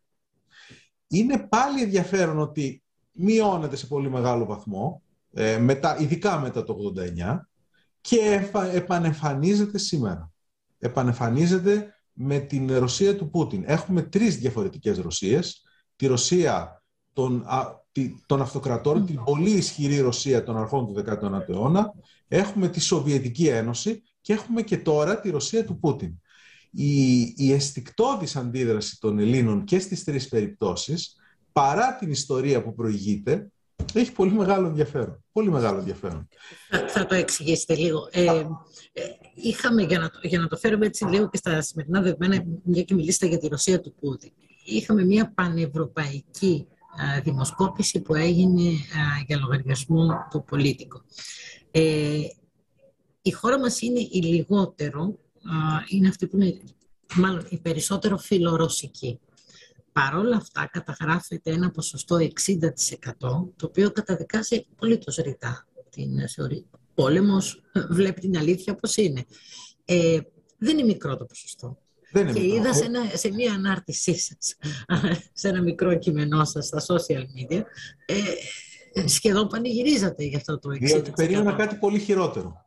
Ναι. Και όταν είδα αυτά τα γιατί, ποσοστά... Γιατί, γιατί, ε, γιατί; Υπάρχει αυτός ο αταβισμός. Είναι προφανής. Ε, είναι, ε, δείτε την αντίδραση των ελίτ στην Ελλάδα. Των ελίτ, έτσι. Και έχει συντελέσει καθόλου. ομάδες. Έχει συντελέσει καθόλου. μέχρι τους καλλιτέχνες. Έχει συντελέσει καθόλου το θέμα, αυτός όλος ο μύθος ε, περί της συμβολής, επιτρέψτε μου μύθος, δική μου φράση, ε, περί της συμβολής των εκκλησιών στη δημιουργία του ανεξάρτητου κράτους. Η θρησκεία, η Ορθοδοξία έχουν συντελέσει αυτά; Η Ορθοδοξία παίζει πάρα πολύ μεγάλο ρόλο. Ας βάλουμε όσο μπορούμε τον εαυτό μας στη θέση ενός Ρωμιού, χριστιανού Ορθόδοξου, που ζει στα Βαλκάνια τον, ε, στα τέλη του 18ου αιώνα, αρχές 19ου. Αυτός ο Ορθόδοξος είναι υποτελής, ζει σε συνθήκες οι οποίες είναι διαφορετικές σε κάθε περιοχή, αλλά εν πάση περιπτώσει είναι συνθήκες κατάκτησης, οπωσδήποτε κατάκτησης, από έναν, έναν κατακτητή ο οποίος είναι άπιστος για τον μέσο Η Ρωσία δεν είναι απλώς η μεγάλη, ισχυρή, ορθόδοξη χώρα που συνεπώς που σε κάθε σύγκρουση με τους Οθωμανούς βγαίνει νικήτρια. Είναι κάτι παραπάνω και αυτό δεν πρέπει να το ξεχνάμε. Είναι η μοναδική χώρα που και ως κράτος και ως κοινωνία, ό,τι κοινωνία υπάρχει ρωσική, έχει ένα πραγματικό ενδιαφέρον για τους χριστιανούς Ορθόδοξους. Οι χριστιανοί Ορθόδοξοι όταν βρίσκονται στη Ρωσία ως μετανάστες μπορούν και ζουν ελεύθερα, ό,τι σημαίνει ελευθερία εκείνη την εποχή, αισθάνονται ότι αποκτούν αυτό το στάτους του πολίτη πρώτης κατηγορίας ή έστω του, του μετανάστη που αντιμετωπίζεται με αξιοπρέπεια από τους Ρώσους, παρά το γεγονός ότι βλέπουν μπροστά τους με την περίπτωση των ορλοφικών και μετά τα ορλοφικά έχουμε παρόμοιες εμπειρίες ελληνικές απογοήτευσης, διαπιστώνουν, καταλαβαίνουν ότι η Ρωσία έχει τα δικά της συμφέροντα και ο γνώμονας το, το Ρώσο θα είναι πάντοτε το δικό του συμφέρον το εθνικό, και το γεωπολιτικό. Όμως, παρόλα αυτά, η Ρωσία παραμένει η μοναδική επιλογή. Είναι η μοναδική επιλογή. Μα υπ' αυτό το πρίσμα πρέπει να δούμε και την πολιτική του Καποδίστρια. Ο Καποδίστριας, αυτό το οποίο θεωρεί απαράδεκτο στις κινήσεις της φιλικής εταιρείας, είναι ότι η φιλική εταιρεία θεωρεί, νομίζει, ότι θα εκβιάσει την στήριξη των Ρώσων. Θα την εκβιάσει με ποιον τρόπο; Θα δημιουργήσει μια τέτοια κατάσταση που οι Ρώσοι δεν μπορούν παρά να αρπάξουν, να αδράξουν την ευκαιρία. Δεν λειτουργεί έτσι η Ρωσία, λέει ο Καποδίστρια, και έχει απόλυτο δίκιο και δικαιώνεται εκ των πραγμάτων. Ο Καποδίστριας έχει ένα πολύ διαφορετικό σχέδιο, μάλλον όχι τόσο διαφορετικό, αλλά. Υπάρχει μια αποστροφή στο βιβλίο σας. Πολύ πιο σοβαρό. Ε, κύριε Χατζή, ε, υπάρχει μια αποστροφή στο βιβλίο σας ότι ο Καποδίστριας ήταν πάντα ένα βήμα ε, από την εποχή του, ένα βήμα πίσω. Ναι, είναι ένας άνθρωπος του ο Καποδίστριας, όπως και ο Μέτερνιχ, όπως και περισσότεροι από αυτούς τους ανθρώπους, είναι άνθρωποι του Ανσία Ρεζίμ, δηλαδή της παλιάς εποχής. Κάποια πράγματα για τον Καποδίστρια, αυτή, η, η ιδέα της Γαλλικής Επανάστασης, γράφει στον πατέρα του, είναι οι ιδέες που δηλητηρίασαν τους νέους. Είναι ένας άνθρωπος που για τα δεδομένα, για τις εμπειρίες του και για, το, για τη δουλειά στην οποία, για την αυτοκρατορία την οποία υπηρετεί, είναι αρκετά φιλελεύθερος εισαγωγικά, όμως σε καμία περίπτωση δεν έχει το ε, υιοθετήσει τις ιδέες αυτές, οι οποίες σε πολύ μεγάλο βαθμό, σε πολύ μεγάλο βαθμό θα επηρεάσουν την ελληνική επανάσταση. Πολύ περισσότερο από όσο ίσως ε, νομίζαμε. Ο Καποδίστριας είναι ε, 100% αυτή την απάντηση τη δίνει μάλιστα ο ίδιος ο Μέτερνιχ στο ερώτημα τι είναι ο Καποδίστριας, Έλληνας ή Ρώσος; Είναι προφανώς ένας Έλληνας, ο οποίος θεωρεί ότι μπορεί να χρησιμοποιήσει τη θέση του για να ωφελήσει το ελληνικό ζήτημα. Και ακόμα και όταν επιβάλλεται η, η, το σχέδιο της φιλικής εταιρείας εκ των πραγμάτων θα κάνει ό,τι μπορεί. Ακόμα και όταν θα βρεθεί στη θέση του κυβερνήτη, ο λόγος που εμπιστεύεται προφανώς περισσότερο τους Ρώσους, αλλά θεωρεί ο ίδιος ήδη πριν την Επανάσταση ή και στην αρχή της Επανάστασης, το καλύτερο πράγμα που θα πρέπει να κάνουν οι Έλληνες είναι να μην εμπλακούν στις ενδοευρωπαϊκές συγκρούσεις. Και κάτι που έχει πολύ ενδιαφέρον είναι γιατί ο Μαυροκορδάτος μέχρι και τις αρχές του 22 σε πολύ μεγάλο βαθμό ε, ε, είναι πολύ επηρεασμένος από την εικόνα του Καποδίστρια, την εικόνα όπως ο Καποδίστριας των πραγμάτων στην Ευρώπη και, της, ε, και των ισορροπιών ε, όπως το, τα διατυπώνει ο Καποδίστριας σε μια επιστολή πολύ σημαντική που στέλνει στον Ιγνάτιο Γκροβλαχίας. Εκεί λοιπόν ο Καποδίστριας ακόμα και την στρατηγική συμμαχία με τις Ηνωμένες Πολιτείες ε, που είναι το σχέδιο του Μαυροκορδάτου από ένα σημείο και μετά, ε, νομίζω ότι είναι ο Καποδίστριας αυτός που δίνει την ιδέα. Ο Καποδίστριας ε, έχει μία αρκετά ε, μεγάλη εκτίμηση για τις Ηνωμένες Πολιτείες και, ο, και ως ένα κράτος το οποίο ε, από το οποίο η Ελλάδα δεν κινδυνεύει και μια συμμαχία μαζί της θα ήταν ίσως ιδεατή, αλλά και ακόμα και για το πολιτικό σύστημα των ΗΠΑ. Το αντιμετωπίζει με, με, μεγάλο, τουλάχιστον με ενδιαφέρον. Και αυτό φαίνεται σε σειρά κειμένου. Άρα λοιπόν οι δύο αυτοί άνθρωποι δεν αντιμετωπίζουν τόσο, τόσο διαφορετικά τα πράγματα, ε, αλλά από ένα σημείο και πέρα ο Καποδίστριας υποτιμά το γεγονός ότι έχει αλλάξει η πολιτική της Βρετανίας μετά τον Γκάνινγκ, γιατί και πριν τον Γκάνινγκ και μετά η, η, η Βρετανική πολιτική είναι μειοπική σε πολύ μεγάλο βαθμό, ειδικά μετά τον Γκάνινγκ, η πολιτική του Wellington. Αυτό το υποτιμά ο Καποδίστριας, δεν αντιλαμβάνεται ίσως ή λόγω και της θέσης του, λόγω και της καχυποψίας, η οποία είναι αμοιβαία με τους Βρετανούς, αντιδρά κάπως παρορμητικά, ε, κάνει λάθος και αυτό το λάθος θα το πληρώσει όχι με τη ζωή του. Δεν εμπλέκεται η Βρετανία στη δολοφονία του Καποδίστρια, αυτό είναι πλέον γνωστό, ε, αλλά κάνει λάθος γιατί η αντίδραση η πολιτική, η εσωτερική στην Ελλάδα προέρχεται από αυτούς τους κύκλους που μεταξύ των άλλων έχουν, θεωρούν ότι η, η Ελλάδα έχει μέλλον ως σύμμαχος της μεγαλύτερης αυτοκρατορίας, όχι μόνο της εποχής, όλων των εποχών. Ε, ακόμα και ο Μαυροκορδάτος, ο οποίος έχει αυτές τις... Φιλοδυτικές. Ε, είναι, είναι φιλοδυτικός, αλλά δεν θέλει, δεν θέλει να μονοπολίσει η Μεγάλη Βρετανία. Δεν θέλει σε καμιά περίπτωση να μονοπολίσει. Το λέει ξεκάθαρα αυτό. Το λέει ακόμα και το 24 αυτό. Το λέει στους κουντουριώτες. Μην εμπιστεύεστε mm. τους Βρετανούς, ας είμαστε κάπως καχύποπτοι. Απέναντί τους, καλύτερα να πάω στις ΗΠΑ. Ε, Παρ' όλα αυτά, το 1831 ο Μαυροκορδάτος δεν βλέπει άλλη αναλλακτική. Οι Ηνωμένες Πολιτείες πια δεν είναι, είναι εκτός παιχνιδιού στην Ευρώπη. Και βλέποντας έναν κίνδυνο ε, μπροστά μιας ε, ψυχρό, ψύχρασης των σχέσεων με τη Μεγάλη Βρετανία και μια προσέγγιση με τη Ρωσία η οποία κανείς δεν ξέρει πού μπορεί να καταλήξει, ε, θα, θα, θα, θα έχουμε τις εξελίξεις του 31, τις τραγικές, οι οποίες αποτελούν και μια πολιτική αποτυχία των Ελλήνων σε πολύ μεγάλο βαθμό η δολοφονία του Καποδίστρια. Ε, έχει ενδιαφέρον κάτι που παρατήρησε ο πρώτο, ο οποίος θέλω να το σχολιάσω. Ε, θέλει να πει κάτι εδώ να ναι. σχολιάσει. Ναι, ναι, κύριε Πρόεδρε. Όσο εδώ και το Καποδίστρια, να πω κάτι, αν με επιτρέπετε, με τον, γιατί ήταν πολύ ωραία η, η παρουσίαση που έκανε ο, ο Αριστίδης. Ε, ευτυχώς, ο Καποδίστριας, ο οποίος είναι μια κορυφαία ιστορική προσωπικότητα και ένας πατέρας του έθνους, δεν προσδιορίσε αυτός τον διεθνή προσανατολισμό του νέου ελληνικού κράτους. Τον διεθνή προσανατολισμό τον προσδιορίσε ο Μαυροπροδάτης. Τι έκανε και τι προσέφερε ο Καποδίστριας, κυρίως, όχι τους θεσμούς, δεν πρόλαβε.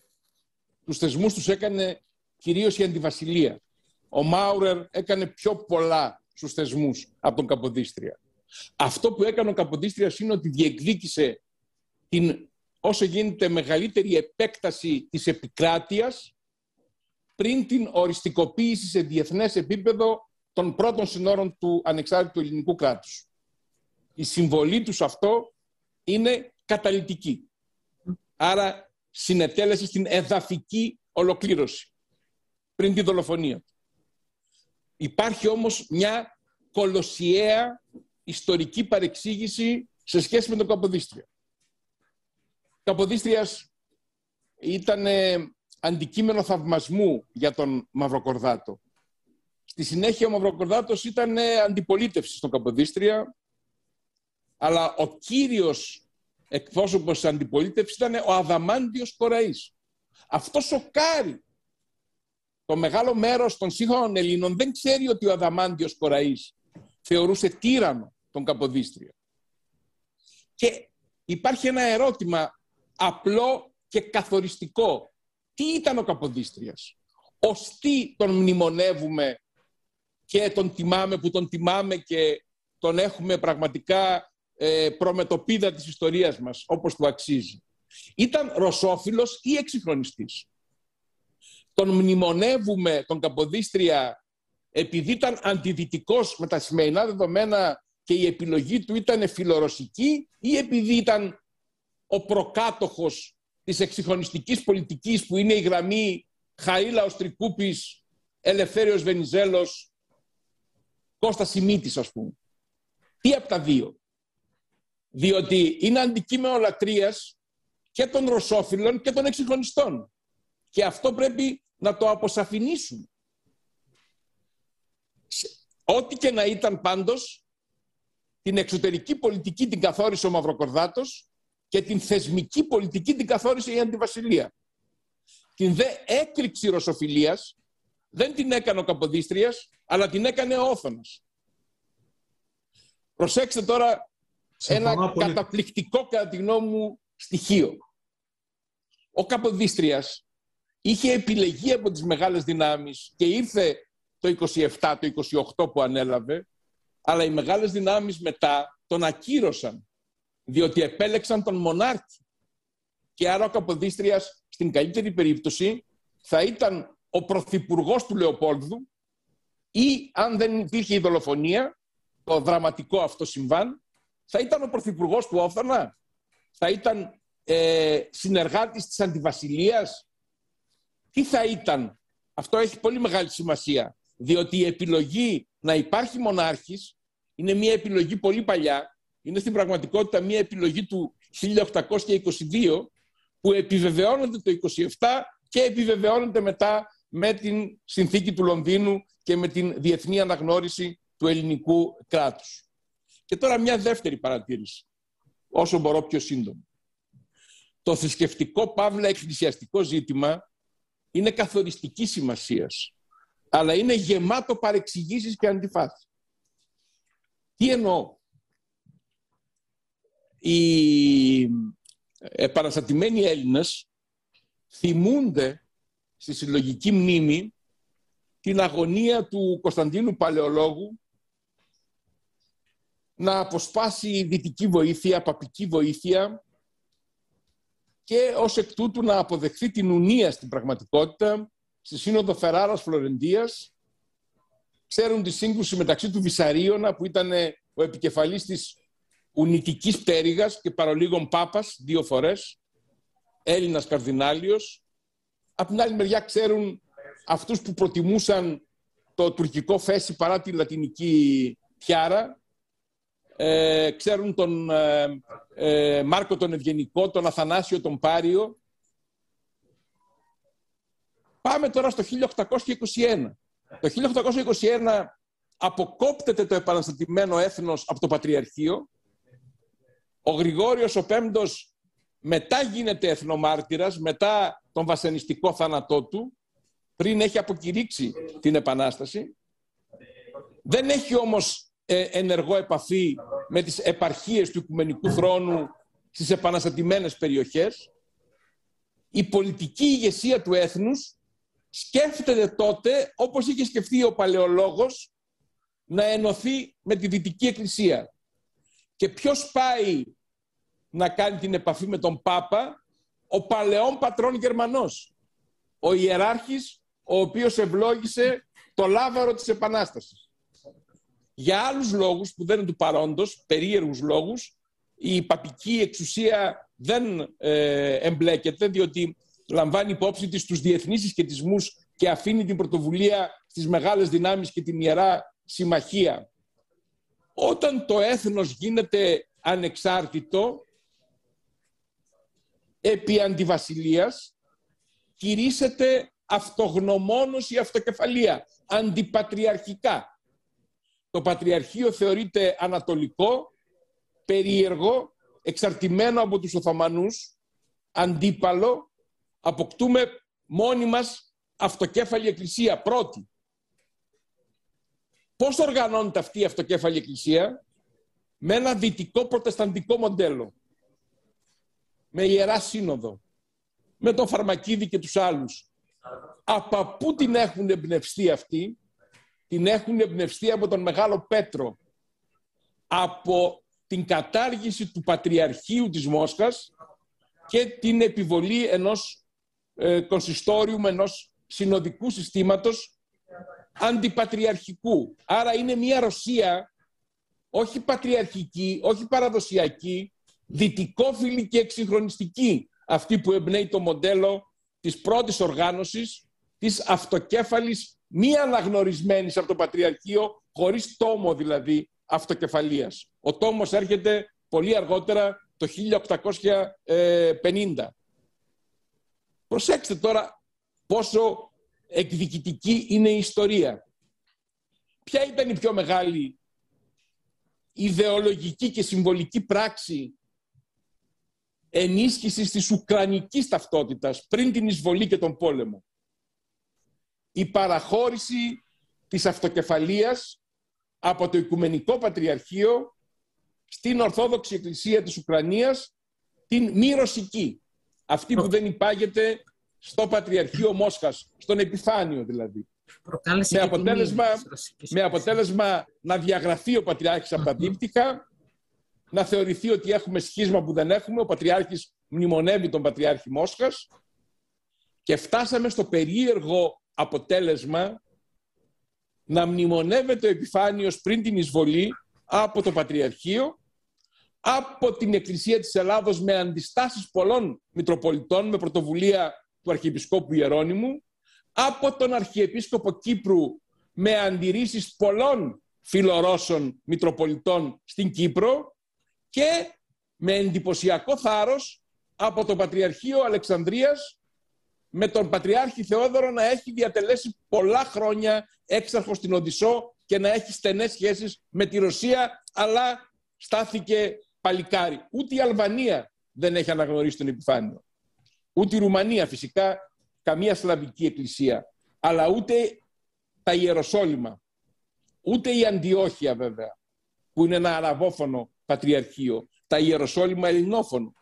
Γιατί Μήπως η στάση του Ισραήλ τώρα που έχει την απειλή της Ρωσίας επισυριακού εδάφους για την ασφάλειά του και θέλει να έχει μια καλή σχέση με τη Ρωσία, εξηγεί κάπως τη στάση και του Πατριαρχείου Ιεροσολύμων που εν τέλει είναι υπό έλεγχο Ισραηλινό, βεβαίως τυπικά Ιορδανικό, αλλά στην πραγματικότητα ε, του Ισραήλ. Και βεβαίως είναι προφανές ότι η Αντιόκια ε, ε, είναι εκκλησία που εδρεύει σε ένα προτεκτοράδο της Ρωσίας, όπως είναι το καθεστώς Άσαντ στη Συρία τώρα. Δείτε το γεωπολιτικό βάθος των εκκλησιολογικών επιλογών. Και τώρα που ό,τι και να γίνει στη Ρωσία, ό,τι και να γίνει στην Ουκρανία, εάν κάτι παράγεται από τον πόλεμο, είναι μια πάρα πολύ ισχυρή ουκρανική εθνική συνείδηση. Μπορεί αυτή η ουκρανική συνείδηση με νεκρούς, με θυσίες, με αίμα, με καταστροφή, με, με πρόσφυγες, με παιδιά τα οποία πεθαίνουν ή χάνουν τους γονείς τους ή κλαίνε, να έχει ως εκκλησία του την εκκλησία της Μόσχας. Αν μη τι άλλο, θα υπάρχουν δύο δικαιοδοσίες, όπως υπάρχουν δύο δικαιοδοσίες στην Εστονία, τη μικρή Εστονία, με πολλούς Ρώσους, όχι απλώς ρωσόφωνους, Ρώσους πολίτες. Γιατί οι ρωσόφωνοι της Ουκρανίας έχουν δηλώσει με την πράξη τους ότι στην μεγάλη τους πλειονότητα ανήκουν στην ουκρανική εθνική συνείδηση και στην ουκρανική εθνική ταυτότητα που δεν εξαρτάται από τη γλώσσα αλλά από τη θρησκεία. Και το ελληνικό κράτος όταν συγκροτήθηκε δεν συγκροτήθηκε επί τη βάση της γλώσσας, αλλά επί τη βάση της θρησκείας, της χριστιανικής, των Ορθοδόξων, συμπληρωματικά λόγω Γαλλίας και των Καθολικών. Αλλά και οι Αλβανόφωνοι ήταν Έλληνες υπό την έννοια αυτή. Οι ελληνόφωνοι μουσουλμάνοι δεν ήταν Έλληνες, γιατί ήταν μουσουλμάνοι. Έτσι καθορίστηκαν οι ταυτότητες στην Ελλάδα. Και Τώρα θα δούμε ότι με στοιχεία άλλα πέραν του γλωσσικού θα καθοριστούν οι ταυτότητες στη σχέση μεταξύ Ρωσίας και Ουκρανίας. Ε, σε, σε είχα διακόψει, σας είχα διακόψει κύριε Χατζή ε, για να παρέμβει ο πρόεδρος. Αν θέλετε να ολοκληρώσετε, γιατί πρέπει να σας πω ότι ε, θα προσπαθήσω να, να γκρουπάρω ερωτήσεις που δεχόμαστε ήδη από φίλους μας και ένα από τα ζητήματα τα οποία βρίσκονται στις ερωτήσεις οι οποίες γίνονται είναι ε, η πορεία των ελληνοτουρκικών σχέσεων από εδώ και πέρα. Και υπό το φως πια και την επίρρεια του ρωσικού, της ρωσικής εισβολής και του πολέμου στην Ουκρανία. Ε, κύριε καθηγητά, κύριε Χατζή. Ωραία. Ε, πάω απευθείας σε αυτή την ερώτηση. Απευθείας σε αυτό, γιατί είναι και από ναι, τους ε, που μας παρακολουθούν. Αλλά αυτό που θα, πω, που θα πω εγώ, θα ήθελα να το, να το ακούσουν όλοι όσοι μας παρακολουθούν και, και εσείς ε, και ο πρόεδρος να μου πούν την άποψή τους, γιατί είναι η εικόνα, η αφελής ίσως εικόνα που έχει κάποιος ο οποίος ε, είναι καταναλωτής κυρίως των αναλύσεων παρά ε, ούτε έχω την εμπειρία. Θεωρώ ότι η, η ιστορία όλη αυτή, το ουκρανικό, με τον τρόπο που εξελίχθηκε όμως, όχι με τον τρόπο που ξεκίνησε, κάνει καλό στην ε, ελληνοτουρκική σχέση από την σκοπιά της Ελλάδος. Γιατί; Δίνει μία εικόνα στον Ερντογάν για το τι μπορεί να περιμένει, τι θα περιμένει μάλλον, σε περίπτωση που η Τουρκία κάνει κάτι αντίστοιχο, μικρότερης κλίμακος βέβαια, οπωσδήποτε, ε, κατά της Ελλάδος. Δεν θέλω να συγκρίνω ανώμιες καταστάσεις. Η Τουρκία είναι μέλος του ΝΑΤΟ, είναι μέρος της Δύσης παρά τα, ε, την, τη, τη, τη, συμπεριφορά της, ας πούμε, η οποία είναι η γνωστή, ε, που, που, την επιτρέπει και το μέγεθός της και η σημασία της η, η γεωστρατηγική. Όμως, νομίζω ότι ο τρόπος που εξελίχθηκε η Ουκρανική κρίση και ο τρόπος που αντέδρασε τελικώς η Δύση παρέχει στην Ελλάδα μία μεγαλύτερη προσδοκία, μάλλον μια αρκετά ορθολογική προσδοκία ε, μιας ασπίδας ευρωπαϊκής θητικής για την οποία δεν ήμασταν και τόσο σίγουροι πριν, δεν λέω ότι είμαστε σίγουροι τώρα, αλλά νομίζω ότι μας έδωσε μεγαλύτερη θα πρέπει να μας δώσει μεγαλύτερη αυτοπεποίθηση. Επαναλαμβάνω ότι αυτό είναι μια δική μου ε, άποψη, μια εικόνα που έχω που μπορεί να είναι λαθασμένη. Και ένα αίσθημα μεγαλύτερης, ε, ένα αίσθημα μεγαλύτερης ασφάλειας, λέτε. Μεγαλύτερης ασφάλειας. Όπως με τον οποίο αντέδρασε Γιατί οι, οι, οι διαφορές οι μεγάλες Ελλάδος και Τουρκίας είναι και άλλες. Η, η Ελλάδα με την Τουρκία, η ισορροπία δυνάμεων δεν είναι η ίδια Ρωσίας και Ουκρανίας. Η Ελλάδα είναι μέλος του ΝΑΤΟ, μέλος της Ευρωπαϊκής Ένωσης. Έχει, στρατο, έχει ναυτικό, έχει αεροπορία. Ε, είναι μια χώρα η οποία ε, δεν έχει ε, έναν ας πούμε πληθυσμό μέσα στο εσωτερικό της, ο οποίος, όπως η Ουκρανία έχουν ένα μεγάλο, μεγάλο ποσοστό ρωσόφωνων, οι οποίοι πιθανόν ένα μέρος από αυτούς ε, να, επιθυμούν, να επιθυμούσαν αυτή τη εισβολή και ξέρουμε ότι ε, συμβαίνει. Δεν ισχύουν αυτά στην, για, για, την περίπτωση της Ελλάδος. Δηλαδή υπάρχουν πολλές διαφορές, πολύ περισσότερες από αυτές κατά τη γνώμη μου είναι ακόμα πιο ενισχυτικές της, ας το πούμε, εθνικής αυτοπεποίθησης. Αυτό όμως δεν σημαίνει σε καμία περίπτωση, να το τονίσω αυτό, για να μην παρεξηγηθώ. Γιατί εγώ είμαι από αυτούς που πιστεύουν ότι τα προβλήματα Ελλάδος και Τουρκίας, όσο καθυστερεί η επίλυσή τους, αυτό αποβαίνει μακροπρόθεσμα ε, εις βάρος των ελληνικών συμφερόντων. Αυτό δεν σημαίνει λοιπόν ότι είμαι κατά του διαλόγου Ελλάδος και Τουρκίας, σε καμία περίπτωση. Νομίζω ότι είναι λάθος αυτό. Αλλά η αυτοπεποίθησή μας νομίζω πρέπει να ενισχυθεί μετά από αυτό που έγινε. Σημαίνει ότι κάτι, εν πάση περιπτώσει, έστω και η κοινωνία των πολιτών, να σας πω το, το, το πιο. Το, το, αυτό που είναι περισσότερο προβλέψιμο από ότι η πολιτική των, των χωρών, των κρατών. Ε, η, η κοινωνία των πολιτών μετράει. Βλέπετε τον τρόπο που εισβάλλουν οι Ρώσοι και την προσοχή που παρά τα εγκλήματα που έχουν γίνει προσπαθούν αποτυχημένα σε πολλές περιπτώσεις, περισσότερες ίσως, να, να έχουν, γιατί ξέρουν ότι ανα πάσα στιγμή όλη η ανθρωπότητα και ειδικά η Ευρώπη βλέπει το τι συμβαίνει στην Ουκρανία. Ε, εγώ θα συμφωνήσω με τον αγαπημένο μου Αριστίδη. Επιτρέψτε μου όμως, επειδή αυτό είναι το κρίσιμο θέμα, το, όχι των ημερών, των ετών που θα ακολουθήσουν, να σας πω λίγο την άποψή μου πολύ συνοπτικά, πάρα πολύ συνοπτικά. Η σχέση Τουρκίας-Ελλάδος δεν μπορεί να συγκριθεί με τη σχέση Ρωσίας-Ουκρανίας. Ε, είναι τελείως διαφορετικοί συσχετισμοί στρατιωτικοί. Πρόκειται για δύο χώρες μέλη του ΝΑΤΟ. Η Ελλάδα είναι μια χώρα η οποία έχει ένοπλες δυνάμεις και εθνική ισχύ. Έχει πάρα πολύ μεγάλη οικονομική δύναμη σε σύγκριση με τον πληθυσμό της σε σχέση με την Τουρκία. Είναι βέβαια ένα γεγονός αναμφισβήτητο και καταλητικό ότι υπάρχουν μεγάλες πληθυσμιακές διαφορές που δεν υπήρχαν ούτε το 1922, ούτε το 1974. Γιατί το 1922 ήμασταν 7 εκατομμύρια εμείς, 13 εκατομμύρια η μετέπειτα Τουρκία. Το 1974 με την εισβολή στην Κύπρο ε, ήμασταν 10 εκατομμύρια εμείς και 33 η Τουρκία, ενώ τώρα εμείς είμαστε 10, 11, ούτε καν και η Τουρκία οδεύει προς τα 80 και. Άρα πληθυσμιακά έχουμε χάσει το παιχνίδι, αλλά έχουμε κερδίσει το παιχνίδι της οικονομίας, της στρατιωτικής ισχύως, του δυτικού προσανατολισμού, της ανταγωνιστικότητας και όλα τα άλλα που ε, συνοδεύουν αυτό που λέγεται ισχυρή δυτική χώρα, κράτος μέλος του ΝΑΤΟ, της Ευρωπαϊκής Ένωσης και της Ευρωζώνης. Η Τουρκία όμως ξέρει πάρα πολύ καλά ότι ο πόλεμος στην Ουκρανία αναδεικνύει την γεωπολιτική της καταδίκη εντός εισαγωγικών να είναι μια χώρα δυτική και επιπλέον να είναι το προκεχωρημένο φυλάκιο της Δύσης σε σχέση με τη Ρωσία. Επειδή έχει αυτή τη γεωγραφική θέση και αυτή την κρισιμότητα, διεκδικεί μία ιδιομορφία. Θέλει να έχει σχέσεις, θέλει να παίζει ένα μεσολαβητικό ρόλο, διότι εκτίθεται στρατιωτικά. Διότι συγκρούεται στρατιωτικά, αναλαμβάνει κινδύνους.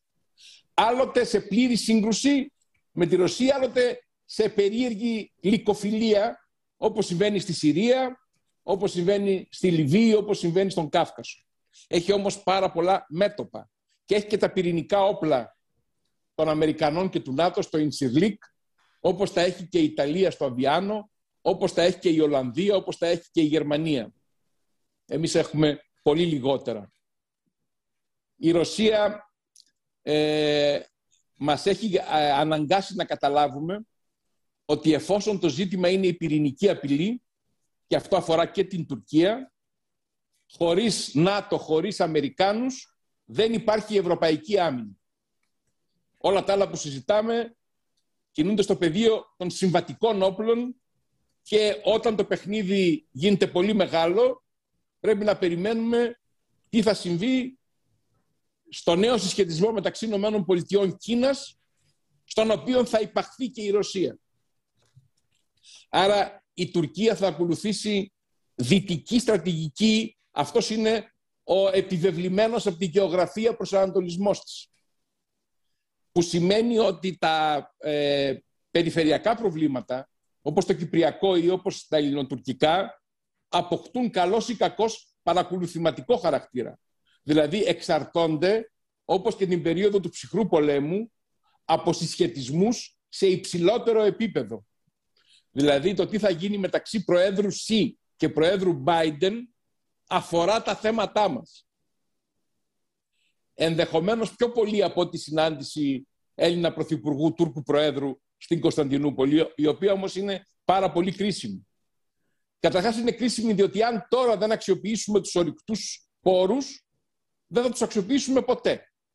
Για να αξιοποιήσουμε τα ορυκτά καύσιμα, τα επόμενα δέκα το πολύ χρόνια, γιατί μετά θα χάσουν την αξία τους, πρέπει να λύσουμε τα θέματα των οριοθετήσεων με την Τουρκία. Αλλιώς δεν μπορούμε να τα αξιοποιήσουμε. Άρα έχουμε λόγο και εμείς και η Τουρκία, σύμφωνα με το διεθνές δίκαιο. Παραδόξως, κύριε Πρόεδρε. Πα, παραδόξως πώς η καταπάτηση του διεθνούς δικαίου από τον Βλαντιμίρ Πούτιν και τη Ρωσία αναδεικνύει τη σημασία του διεθνούς δικαίου σε σχέση με την Τουρκία, την Μεσόγειο, τα ελληνοτουρκικά και το κυπριακό. Και να πω και κάτι άλλο. Το γεγονός ότι θα αλλάξει εκ των πραγμάτων η σχέση Κύπρου και Ρωσίας, η οικονομική σχέση, η χρηματοοικονομική σχέση, είναι πολύ πιθανό να διευκολύνει και τις συζητήσεις για το Κυπριακό. Δηλαδή την τελευταία ευκαιρία να βρεθεί μία λύση που δεν θα είναι η de facto διχοτόμηση την οποία έχουμε υποστεί ε, χωρίς διεθνή αναγνώριση και κατά παράβαση του διεθνούς δικαίου, αλλά είναι δυστυχώς μια πραγματικότητα. Άρα πρέπει και αυτό οι, οι Ελλαδίτες Κύπροι, οι, οι, οι, συγγνώμη, οι Κύπροι Έλληνες να το αντιληφθούν και οι Ελλαδίτες να το αντιληφθούν επίσης. Άρα ε, νομίζω ότι ε, είναι πάρα πολύ σημαντική η αναγωγή στην ιστορία. Γιατί τώρα; Όσο και αφαίνεται περίεργο, αυτός ο κρίσιμος ρόλος της Τουρκίας μαζί με την οποία η Ελλάδα είναι μέλος του ΝΑΤΟ και ούτω καθεξής, απορρέει από τη συνθήκη του Μοντρέ σε πολύ μεγάλο βαθμό που αφορά τα στενά και άρα την Μαύρη Θάλασσα. Η συνθήκη του Μοντρέ όμως είναι δίδυμο με τη συνθήκη της Λοζάνης. Δεν μπορεί η Τουρκία να λέει θα εφαρμόσω τη συνθήκη του Μοντρέ αλλά αγνοώ τη συνθήκη της Λοζάνης. Και υπάρχει και κάτι βαθύτερο. Ο πρώτος διεθνής διακανονισμός για τα στενά είναι η συνθήκη των Παρισίων του 1856 αν θυμάμαι καλά που είναι η συνθήκη με την οποία έληξε ο Κρημαϊκός πόλεμος. Άρα θυμηθείτε τι λέγαμε για την ελληνική συμμετοχή στο πλευρό της Ρωσίας στον Κρημαϊκό πόλεμο. Η Τουρκία έχει στο πλευρό της την Μεγάλη Βρετανία και τη Γαλλία. Και ουσιαστικά και την Αυστρία και την Προσία. Άρα χρειαζόμαστε και εμείς σταθερότητα ως προς τον δυτικό προσανατολισμό. Άρα τα ερωτήματα που συμβολικά βάλαμε του 1821, που είναι ερωτήματα από το 1820 με το κείμενο του Μαυροκορδάτου μέχρι το 1856 που είναι το τέλος του Κρημαϊκού πολέμου, ε, είναι ερωτήματα επίκαιρα και οι απαντήσεις που δόθηκαν πρέπει να μας βοηθήσουν να επιβεβαιώσουμε και να σταθεροποιήσουμε στρατηγικές επιλογές για τις οποίες πρέπει να είμαστε υπερήφανοι και όχι ένοχοι, γιατί υπάρχει ένα βαθύτερο αίσθημα ενοχής πάντα σε ένα τμήμα της ελληνικής κοινή γνώμης όταν λέμε ότι είμαστε δυτικοί και Ευρωπαίοι. Τρομάζουν όταν το ακούν αυτό. Λες και θα έπρεπε να έχουμε υποστεί την εμπειρία του υπρακτού σοσιαλισμού μετά το τέλος του Δευτέρου Παγκοσμίου Πολέμου ή λες και θα έπρεπε να έχουμε υποστεί διάφορες περιπέτειες των χωρών της Μέσης Ανατολής και της Βόρειας Αφρικής. Ευτυχώς κάναμε μία πρώιμη και ορθή δυτική επιλογή. Είμαστε μία φιλελεύθερη ευρωπαϊκή χώρα ε, με κοινωνικό κράτος δικαίου, με αδικίες, με ανισότητες, με προβλήματα, αλλά πάντως μία χώρα δυτική, στη σωστή μεριά της ιστορίας και δεν έχουμε ζήσει τις περιπέτειες ούτε του υπαρκτού σοσιαλισμού, ούτε των χωρών της Μέσης Ανατολής και της Βόρειας Αφρικής, που είναι πάρα πολύ κοντά μας γεωγραφικά. Δραματικά κοντά μας γεωγραφικά. Ε, κύριε Πρόεδρε, κύριε Καθηγητά, είμαστε ήδη, έχουμε υπερβεί τη μια μισή ώρα, όμως πρέπει να πάρω μια άλλη μια ερώτηση από τους φίλους που μας παρακολουθούν. Το ενδιαφέρον τους επικεντρώνεται φυσικά, όπως όλων μας, στις εξελίξεις στον, στον πόλεμο στην Ουκρανία και τη ρωσική εισβολή και άρα να προσπαθήσω να το διατυπώσω λέγοντας, και αυτό θα είναι ε, το τελευταίο ερώτημα, ποια μπορούμε να προβλέψουμε ότι θα είναι η επόμενη μέρα για την Ουκρανία και πώς διαμορφώνονται αυτή την επόμενη μέρα οι συσχετισμοί στις σχέσεις Δύσης και Ρωσίας. Α απαντήσει ο Άρης για να μην τον προκαταλάβω. Δεν θέλω. Νομίζω αυτό πρέπει να το απαντήσει ο πρόεδρος. Και... Όχι, όχι. Και εσύ μπορείς να το απαντήσεις και θα με ενδιαφέρει πάρα πολύ να ακούσω. Μια φρέσκα, απάντηση... μια φρέσκα μια ματιά. Δεν νομίζω να έχει κανένα ενδιαφέρον. Εγώ απλώς αυτό που βλέπω, για μένα είναι προφανές, δεν μπορώ να κάνω λάθος, είναι ότι ο, ο Πούτιν δεν έχει περιθώριο να χάσει. Δεν έχει κανένα περιθώριο να χάσει. Ε, η, αυτή η, η, λογική του απεθανέτο ε, η ψυχή μετά των αλλοφύλων ε, υπάρχει στους δικτάτορες. Ε, έχουν πάρα πολλά ιστορικά παραδείγματα. Ε, γι' αυτό το λόγο και έχει ξεκινήσει η συζήτηση για τη χρήση ορισμένων όπλων κτλ. κτλ.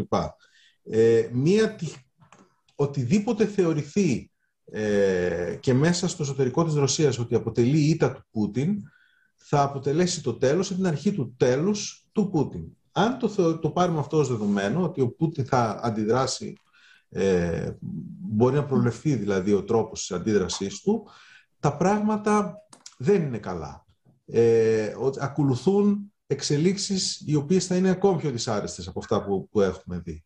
Ε, το βέβαιο είναι, το απολύτως βέβαιο, ότι η, δεν μπορεί να υπάρξει μια κατοχή χώρα στην Ευρώπη πια Δηλαδή, εγώ δεν μπορώ να φανταστώ το ρωσικό στρατό να παραμένει στην Ουκρανία. Ε, δεν εννοώ τους πυρήνες εκεί που μένουν οι ρωσόφωνοι κτλ. Εννοώ συνολικά, γιατί έχει μια συνολική επίθεση στη χώρα. Ε, να βρίσκεται στο Κίεβο και να, ο στρατός ο ρωσικός σε ένα μεγάλο... Δηλαδή, ε, η μοναδική περίπτωση στην Ευρώπη αυτή τη στιγμή είναι η, με όλες τις ιδιαιτερότητές της ε, η Κύπρος, που νομίζω θα αποτελέσει το μοναδικό παράδειγμα. Δεν μπορώ να φανταστώ ότι θα αλλάξουν τόσο πολύ τα πράγματα. Απ' την άλλη μπορεί να μην έχω φαντασία, δεν ξέρω. Και, και οι σχέσεις, και οι σχέσεις έτσι, Δύσης και Ρωσίας. Οι σχέσεις Δύσης και Ρωσίας προφανώς ε, ε, τώρα επιδεινώνονται, αλλά και αυτή η επιδείνωση ε, συνδέεται με τον Πούτιν, έτσι, μην το ξεχνάμε αυτό. Ε, οποιασδήποτε εξελίξεις στη Ρωσία εμένα δεν θα με εκπλήξουν με την έννοια ότι έχουν συμβεί πράγματα τα τελευταία χρόνια που θυμάμαι τα οποία δεν τα περίμενα καθόλου, όχι μόνο εγώ και πολλοί άλλοι και συνέβησαν. Ε, νομίζω ότι μιλάμε περισσότερο τώρα για σχέσεις Δύσης και Πούτιν. Όσο ο Πούτιν ελέγχει τη Ρωσία, δεν πρέπει να το θεωρούμε δεδομένο και μόνιμο, οι σχέσεις θα είναι αυτές που είναι τώρα και θα χειροτερεύσουν. Αλλά δεν σημαίνει, νομίζω αυτό απαραίτητος, ότι οι σχέσεις θα παραμείνουν σε αυτή την κατάσταση εάν αλλάξει κάτι στη Ρωσία. Και δεν είναι καθόλου απίθανο να αλλάξει έτσι όπως εξελίσσονται τα πράγματα. Δεν λέω αύριο μεθαύριο, λέω ότι ο Πούτιν έκανε ένα μεγάλο λάθος και κάποια στιγμή το λάθος αυτό φαίνεται ότι δεν μπορεί να αποφύγει παρά να το πληρώσει. Έχει σημασία και πότε θα το μάθουμε αν υπάρχουν εσωτερικές εξελίξεις. Φαντάζομαι αν έχουν σφοδρότητα και είναι καταλυτικές θα το μάθουμε γρήγορα. Mm. Αλλά ε, είναι και λίγο δύσκολα τα πράγματα σε ό,τι αφορά στην πληροφόρηση. Απολύτως δεν είναι τόσο αποτελεσματικός πάντως ο Πούτιν όσο είναι οι Κινέζοι σε αυτά τα πράγματα, από ό,τι φαίνεται, παρά το γεγονός ότι φαίνεται να είναι πιο αντίστακτος. Δεν είναι τόσο αποτελεσματικός ε, φαντάζομαι, εγώ σε κάποια περίπτωση δεν είμαι ούτε καν καταναλωτής των, των πληροφοριών, των αναλύσεων για το τι συμβαίνει στη Ρωσία στο εσωτερικό επίπεδο, αλλά είναι πολύ δύσκολο να ελέγξεις κάτι τόσο. Και κάνουμε ένα λάθος, το κάνουμε διαχρονικά. Ε, και, και, από αυτό το λάθος που κάνουμε προκύπτουν και όλες οι θεωρίες συνωμοσίας. Θεωρούμε ότι όλοι αυτοί οι άνθρωποι, οι δικτάτορες, ότι είναι πάρα πολύ αποτελεσματικοί και πάρα πολύ ικανοί και ελέγχουν τα πάντα, οπότε οτιδήποτε συμβαίνει κατά κάποιο τρόπο προέρχεται από δικές τους επιλογές ή είναι ανεκτό από αυτούς. Όχι, κάνουν, κάνουν συστηματικά λάθη. Οι πάντες, μεταξύ των άλλων και ο Πούτιν. Και αυτά τα λάθη μπορεί κάποια στιγμή να είναι καταστροφικά, έτσι, να είναι δηλαδή λάθη, το, το, τελικό τους λάθος. Ε, ναι. Βασίζομαι σε αυτό και ελπίζω σε αυτό. Κύριε Πρόεδρε. Θα, θα σας πω πολύ συνοπτικά μία πρώτη απάντηση. Με τους κινδύνους ε, που έχει κάθε υπόθεση εργασίας η οποία μπορεί να διαψευστεί την επόμενη στιγμή από τις ε, εξελίξεις. Είναι ένα εξελίξει ούτως ή άλλως. Ναι. Η Δύση πριν από 30 χρόνια ε, αξιοποίησε την ύπαρξη εύκολων ε, συνομιλητών στην Ρωσία. Στη Σοβιετική Ένωση αρχικά με τον ε, ε Γκορμπατσόφ και στην Ρωσία στη συνέχεια με τον Γέλτσιν. Ε, αυτό τώρα το πληρώνουμε με μια πολύ μεγάλη κρίση η οποία εμπεριέχει και το στοιχείο της πυρηνικής απειλής και εμπεριέχει βεβαίως την πραγματικότητα ενός τραγικού πολέμου στην Ευρώπη που τον βλέπουμε να εξελίσσεται επί ένα μήνα στην Ουκρανία. Η αλήθεια είναι ότι αυτό έχει βοηθήσει να ανασυγκροτηθεί η Αμερικανική στρατηγική και να ανασυγκροτηθεί και η Δύση ως στρατηγική οντότητα και έχει φέρει την Ευρώπη ε, ενώπιον των πραγματικών ιστορικών διλημάτων της και την έχει ανασύρει από το λίθαργο και την, ε, ας το πούμε, ε, από τον εφησυχασμό στον οποίο ε, βρίσκεται από το 1990, από τη συνθήκη του Μάστρι και μετά. Γιατί ο Φουκουγιάμα έγραψε ένα άρθρο για το τέλος της ιστορίας, η Ευρώπη έκανε μια συνθήκη, τη συνθήκη του Μάστρι, που αποτυπώνει το τέλος της ιστορίας. Δεν πρόκειται κατά τη γνώμη μου να υπάρξει τέλος στον πόλεμο στην Ουκρανία. Εάν υπάρξει τέλος, αυτό θα έχει τη μορφή ενός νέου πλαισίου στις σχέσεις αρχικά μεταξύ Δύσης και Κίνας και στη συνέχεια και συμπληρωματικά στις σχέσεις μεταξύ Δύσης και Ρωσίας.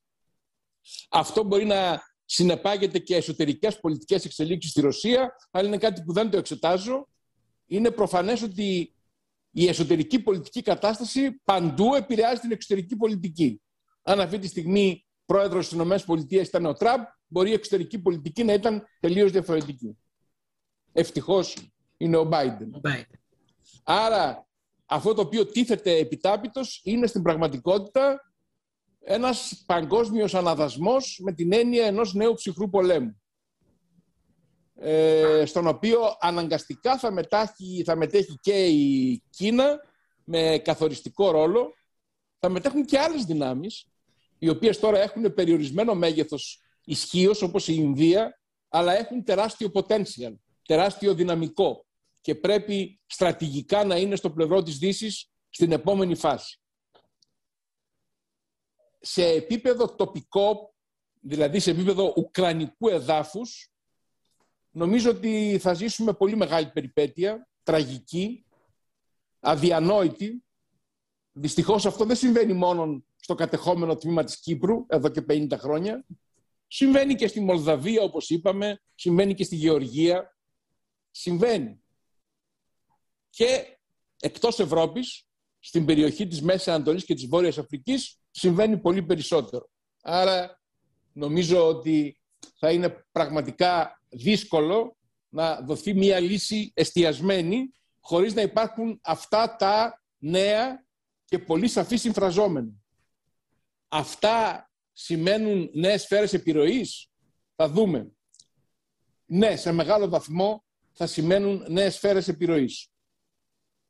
Θα πω κάτι που μπορεί να σας σοκάρει. Αυτή τη στιγμή η Δύση συμπεριφέρεται στον Ζελένσκι πάρα πολύ φιλικά. Του στέλνει οικονομική βοήθεια και στρατιωτική βοήθεια. Αλλά συμπεριφέρεται όπως συμπεριφερόταν η Σοβιετική Ένωση απέναντι στο Ζαχαριάδη κατά την περίοδο του ελληνικού εμφυλίου πολέμου. Δηλαδή δεν είναι πλάκι. Δεν είναι πλάκι στον πόλεμο. Βοήθησε, αλλά δεν είναι πλάκι. Αυτό το ξέρει η άλλη πλευρά. Είναι ένα όριο. Γι' αυτό η Δύση, συμπεριλαμβανομένης και της Ευρώπης, έχει υποχρέωση να δώσει ένα τέλος στην Ουκρανία, όχι επί του εδάφους της Ουκρανίας, αλλά επί του νέου διεθνού συσχετισμού δυνάμεων, συμπεριλαμβανομένης βεβαίως και της παραμέτρου που λέγεται Κίνα, η οποία είναι πάρα πολύ βαριά και σημαντική. Αλλιώς θα έχουμε εγκαταλείψει στη μοίρα του ένα λαό 44 εκατομμυρίων και μία επικράτεια πολλών ε, εκταρίων πολλών χιλιάδων εκταρίων, το 1 τρίτο της ρωσικής επικράτειας. Δηλαδή θα έχουμε δημιουργήσει μία αθεράπευτη πληγή στο σώμα του πολιτισμένου κόσμου και κυρίως στο σώμα της Ευρώπης. Νομίζω, ε, δεν να, ξέρω... Ε, ε να προσθέσω μια πρόταση ναι, εδώ. Ναι. Αυτός ο πόλεμος, ένα από τα αποτελέσματα που έχει, είναι ότι ε, μεταμορφώνει τους Ουκρανούς οι Ουκρανοί σήμερα είναι νομίζω κάτι αρκετά διαφορετικό από αυτό που ήταν οι Ουκρανοί πριν τον πόλεμο. Ε, αυτό, η εθνική τους ταυτότητα. Η εθνική ταυτότητα. Συνείδηση λοιπόν, ταυτότητα. Ε, και μου θυμίζει, δεν μπορώ να μην το πω αυτό, πάρα πολύ αυτό που συμβαίνει με την Ελληνική Επανάσταση. Ε, λέω ότι ενδεχομένως να υπήρχε, απλώς να Βεβαίως και υπάρχει. Υπάρχει από το 1800. Δηλαδή, ένας Έλληνας, ο Αριστίδης Οικονόμου, φιλελεύθερος, γράφει ένα πολύ ενδιαφέρον άρθρο το 1877, σε ανύποπτο χρόνο, ότι για την εθνική ολοκλήρωση των Ουκρανών. Λέει ότι αυτό θα αποτελέσει κεντρικό θέμα στην Ευρώπη, αργά ή γρήγορα. Άργησε πολύ να αποτελέσει. Αλλά η πρόβλεψη του ήταν φοβερά ακριβής. Τονίζεις στο άρθρο του, την, ε, μιλάει για την εθνική ταυτότητα των Ουκρανών, τη διαφορετική Μιλάει για τη γλώσσα των Ουκρανών. Δεν μιλήσαμε για τη γλώσσα, έχει πολύ ενδιαφέρουσες απόψεις. Ναι. Ο πρόεδρος έχει γράψει. η γλώσσα των Ουκρανών είναι πολύ σημαντική. Λέει αυτός, είναι ο λόγος για τον οποίο καταπιέζουν οι Ρώσοι κτλ. κτλ. Έχει πολύ ενδιαφέρον αυτή η ανάλυση. Ε, αλλά αυτό που συμβαίνει τώρα δημιουργεί κάποιο ένα προηγούμενο το οποίο δεν αλλάζει πια. Δηλαδή οι, οι, οι Ρώσοι κατόρθωσαν να κάνουν πολύ πιο δύσκολη τη ζωή τους στην Ουκρανία με αυτό που ε, στο μέλλον, στο μεσοπρόθεσμο και ε, μακροπρόθεσμο μέλλον, όχι μόνο βραχυπρόθεσμα, εξαιτίας του τρόπου που αντιμετώπισαν την Ουκρανία. Για και το αναφέρατε για τη γλώσσα. Τώρα θα την κάνω την ερώτηση, γιατί ε, στην ομιλία του κυρίου Βενιζέλου πριν από ένα χρόνο στο Αριστοτέλειο Πανεπιστήμιο Θεσσαλονίκης η, η τελευταία παράγραφος αναφέρεται στο κομμάτι του αναστοχασμού που είναι και μία από τις δύο λέξεις στον τίτλο του βιβλίου στον, στην αναστοχασμό και στην επαναπροσέγγιση της γλώσσας. Και θα ήθελα έτσι στο λίγο χρόνο που μας απομένει να μας το εξηγήσει αυτό. Γιατί νομίζω ότι είχε εξαιρετικό ενδιαφέρον. Ε, υπάρχουν πολλές επικράτειες πάνω στις οποίες αγωνιζόμαστε και τις οποίες πρέπει να προστατεύσουμε αν θέλουμε να προστατεύσουμε την κυριαρχία μας. Δεν υπάρχει μόνο η εδαφική επικράτεια ε, μαζί με τα κυριαρχικά δικαιώματα όπως είναι η υφαλοκρηπίδα ή η ΑΟΣ. Υπάρχει η επικράτεια της γλώσσας η οποία συνδέεται άμεσα και με την εθνική συνείδηση όπως είπαμε ακόμη και αν αρχικά αυτή προσδιορίζεται με άλλον τρόπο για παράδειγμα θρησκευτικό. Μάλιστα δεν είναι τυχαίο ότι όχι μόνο ο Σολομός ήταν ένας Ιταλόφωνος Έλληνας που αγωνίστηκε να μάθει ελληνικά ε, και έγραφε πάντα με τον δικό του ιδιόρυθμο ορθογραφικά τρόπο και αναζητούσε τις λέξεις και ήθελε να τις αγοράσει υπό την προτροπή του Σπυρίδωνος Τρικούπη και έγινε ο εθνικός ποιητής, αλλά και ο Καποδίστριας είχε δυσκολίες στην εκφορά και την γραφή της ελληνικής γλώσσας γιατί ήταν ένας Ιταλόφωνος κι αυτός ε, ε, Έλληνας με ισχυρή ελληνική συνείδηση που έκανε καριέρα διεθνώς μιλώντας πρωτίστως γαλλικά γιατί η, η ρωσική αυλή μιλούσε γαλλικά. Υπάρχει όμως και μια άλλη επικράτεια που είναι η κορυφαία επικράτεια που είναι η επικράτεια της φιλελεύθερης δημοκρατίας. Η, η φιλελεύθερη δημοκρατία είναι η επικράτεια της Δύσης. Και ε, ο Ζελένσκι ε, υπερασπίζεται την Ουκρανική επικράτεια μαζί με τους ε, Ουκρανούς πολίτες και στρατιώτες. Εμείς πρέπει να υπερασπιστούμε την επικράτεια της Δύσης ως φιλελεύθερη δημοκρατία και να καταστήσουμε τμήμα της φιλελεύθερης δημοκρατίας όποιο λαό θέλει να είναι τμήμα αυτής της επικράτειας. Ε, έχουμε, έχουμε υπερβεί την ώρα. Ε, εδώ κάπου πρέπει να ολοκληρώσουμε. Ε, θέλω να ευχαριστήσω πάρα πολύ και τους ε, δυο και τον ε, κύριο πρόεδρο, τον κύριο Ευάγγελο Βενιζέλο και τον ε, καθηγητή, τον κύριο Αριστίδη Χατζή. Θα μου επιτρέψετε, διότι εγώ τα διάβασα τώρα τα βιβλία και πραγματικά ενθουσιάστηκα, θα μου επιτρέψετε να τα συστήσω. Το βιβλίο του κυρίου Χατζή «Ο ενδοξότερος αγώνας», η Ελληνική Επανάσταση του 1821 κυκλοφορεί από τις εκδόσεις ε, Παπαδόπουλος και από τις εκδόσεις Πατάκη κυκλοφορεί το το βιβλίο μια συλλογή κειμένων του Προέδρου, Παλιγενεσία και Αναστοχασμός. Εξαιρετικά ενδιαφέρον βιβλίο και αυτό.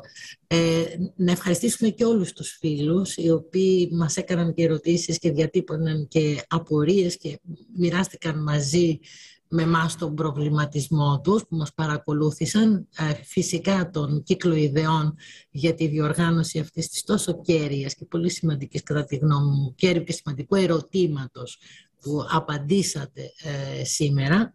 Και φυσικά να ευχαριστήσουμε και το, τους τεχνικούς που μας υποστήριξαν ε, πάρα πολύ στην, σε αυτή τη διαδικτυακή ε, εκδήλωση. Ε, να ευχηθούμε χρόνια πολλά σε όλους μας, γιατί σε δύο μέρες είναι η Εθνική Επέτειος και προσωπικά χρόνια πολλά και για τη γιορτή σας, ε, κύριε Ευχαριστώ πολύ, κύριε Καραγιάννη. Ευχαριστούμε πάρα πάρα πολύ για την τιμή που μας κάνετε και για τον ωραιότατο συντονισμό. Εσείς, εσείς μου κάνατε τον, μεγάλη... Τον, τον, τον δυναμικό και εμπνευσμένο. Να είστε καλά. Χαρά και τιμή. Ευχαριστώ πάρα πολύ. Και εγώ, να ευχαριστήσω και εγώ και το, το, τον καθηγητή μου για την πρόσκληση, Νόνη για, την εξαιρετική, για τον εξαιρετικό συντονισμό και να, και να ευχηθώ επίσης για τη γιορτή σε όλους τους Έλληνες και ιδιαίτερα σε έναν που θα. Ευχαριστώ, Αριστίδη μου. και φίλους και, και, και σε ευχαριστούμε για το βιβλίο και για την εισφορά σου, την ερευνητική, την τεράστια. Να είστε καλά. Να είστε, καλά. Να είστε, όλοι καλά. Καλή σας νύχτα. Ακούσατε τη συζήτηση «Απαντήσεις του 1821» στις γεωπολιτικές προκλήσεις του 2022. Κύκλος ιδεών, 23 Μαρτίου 2022.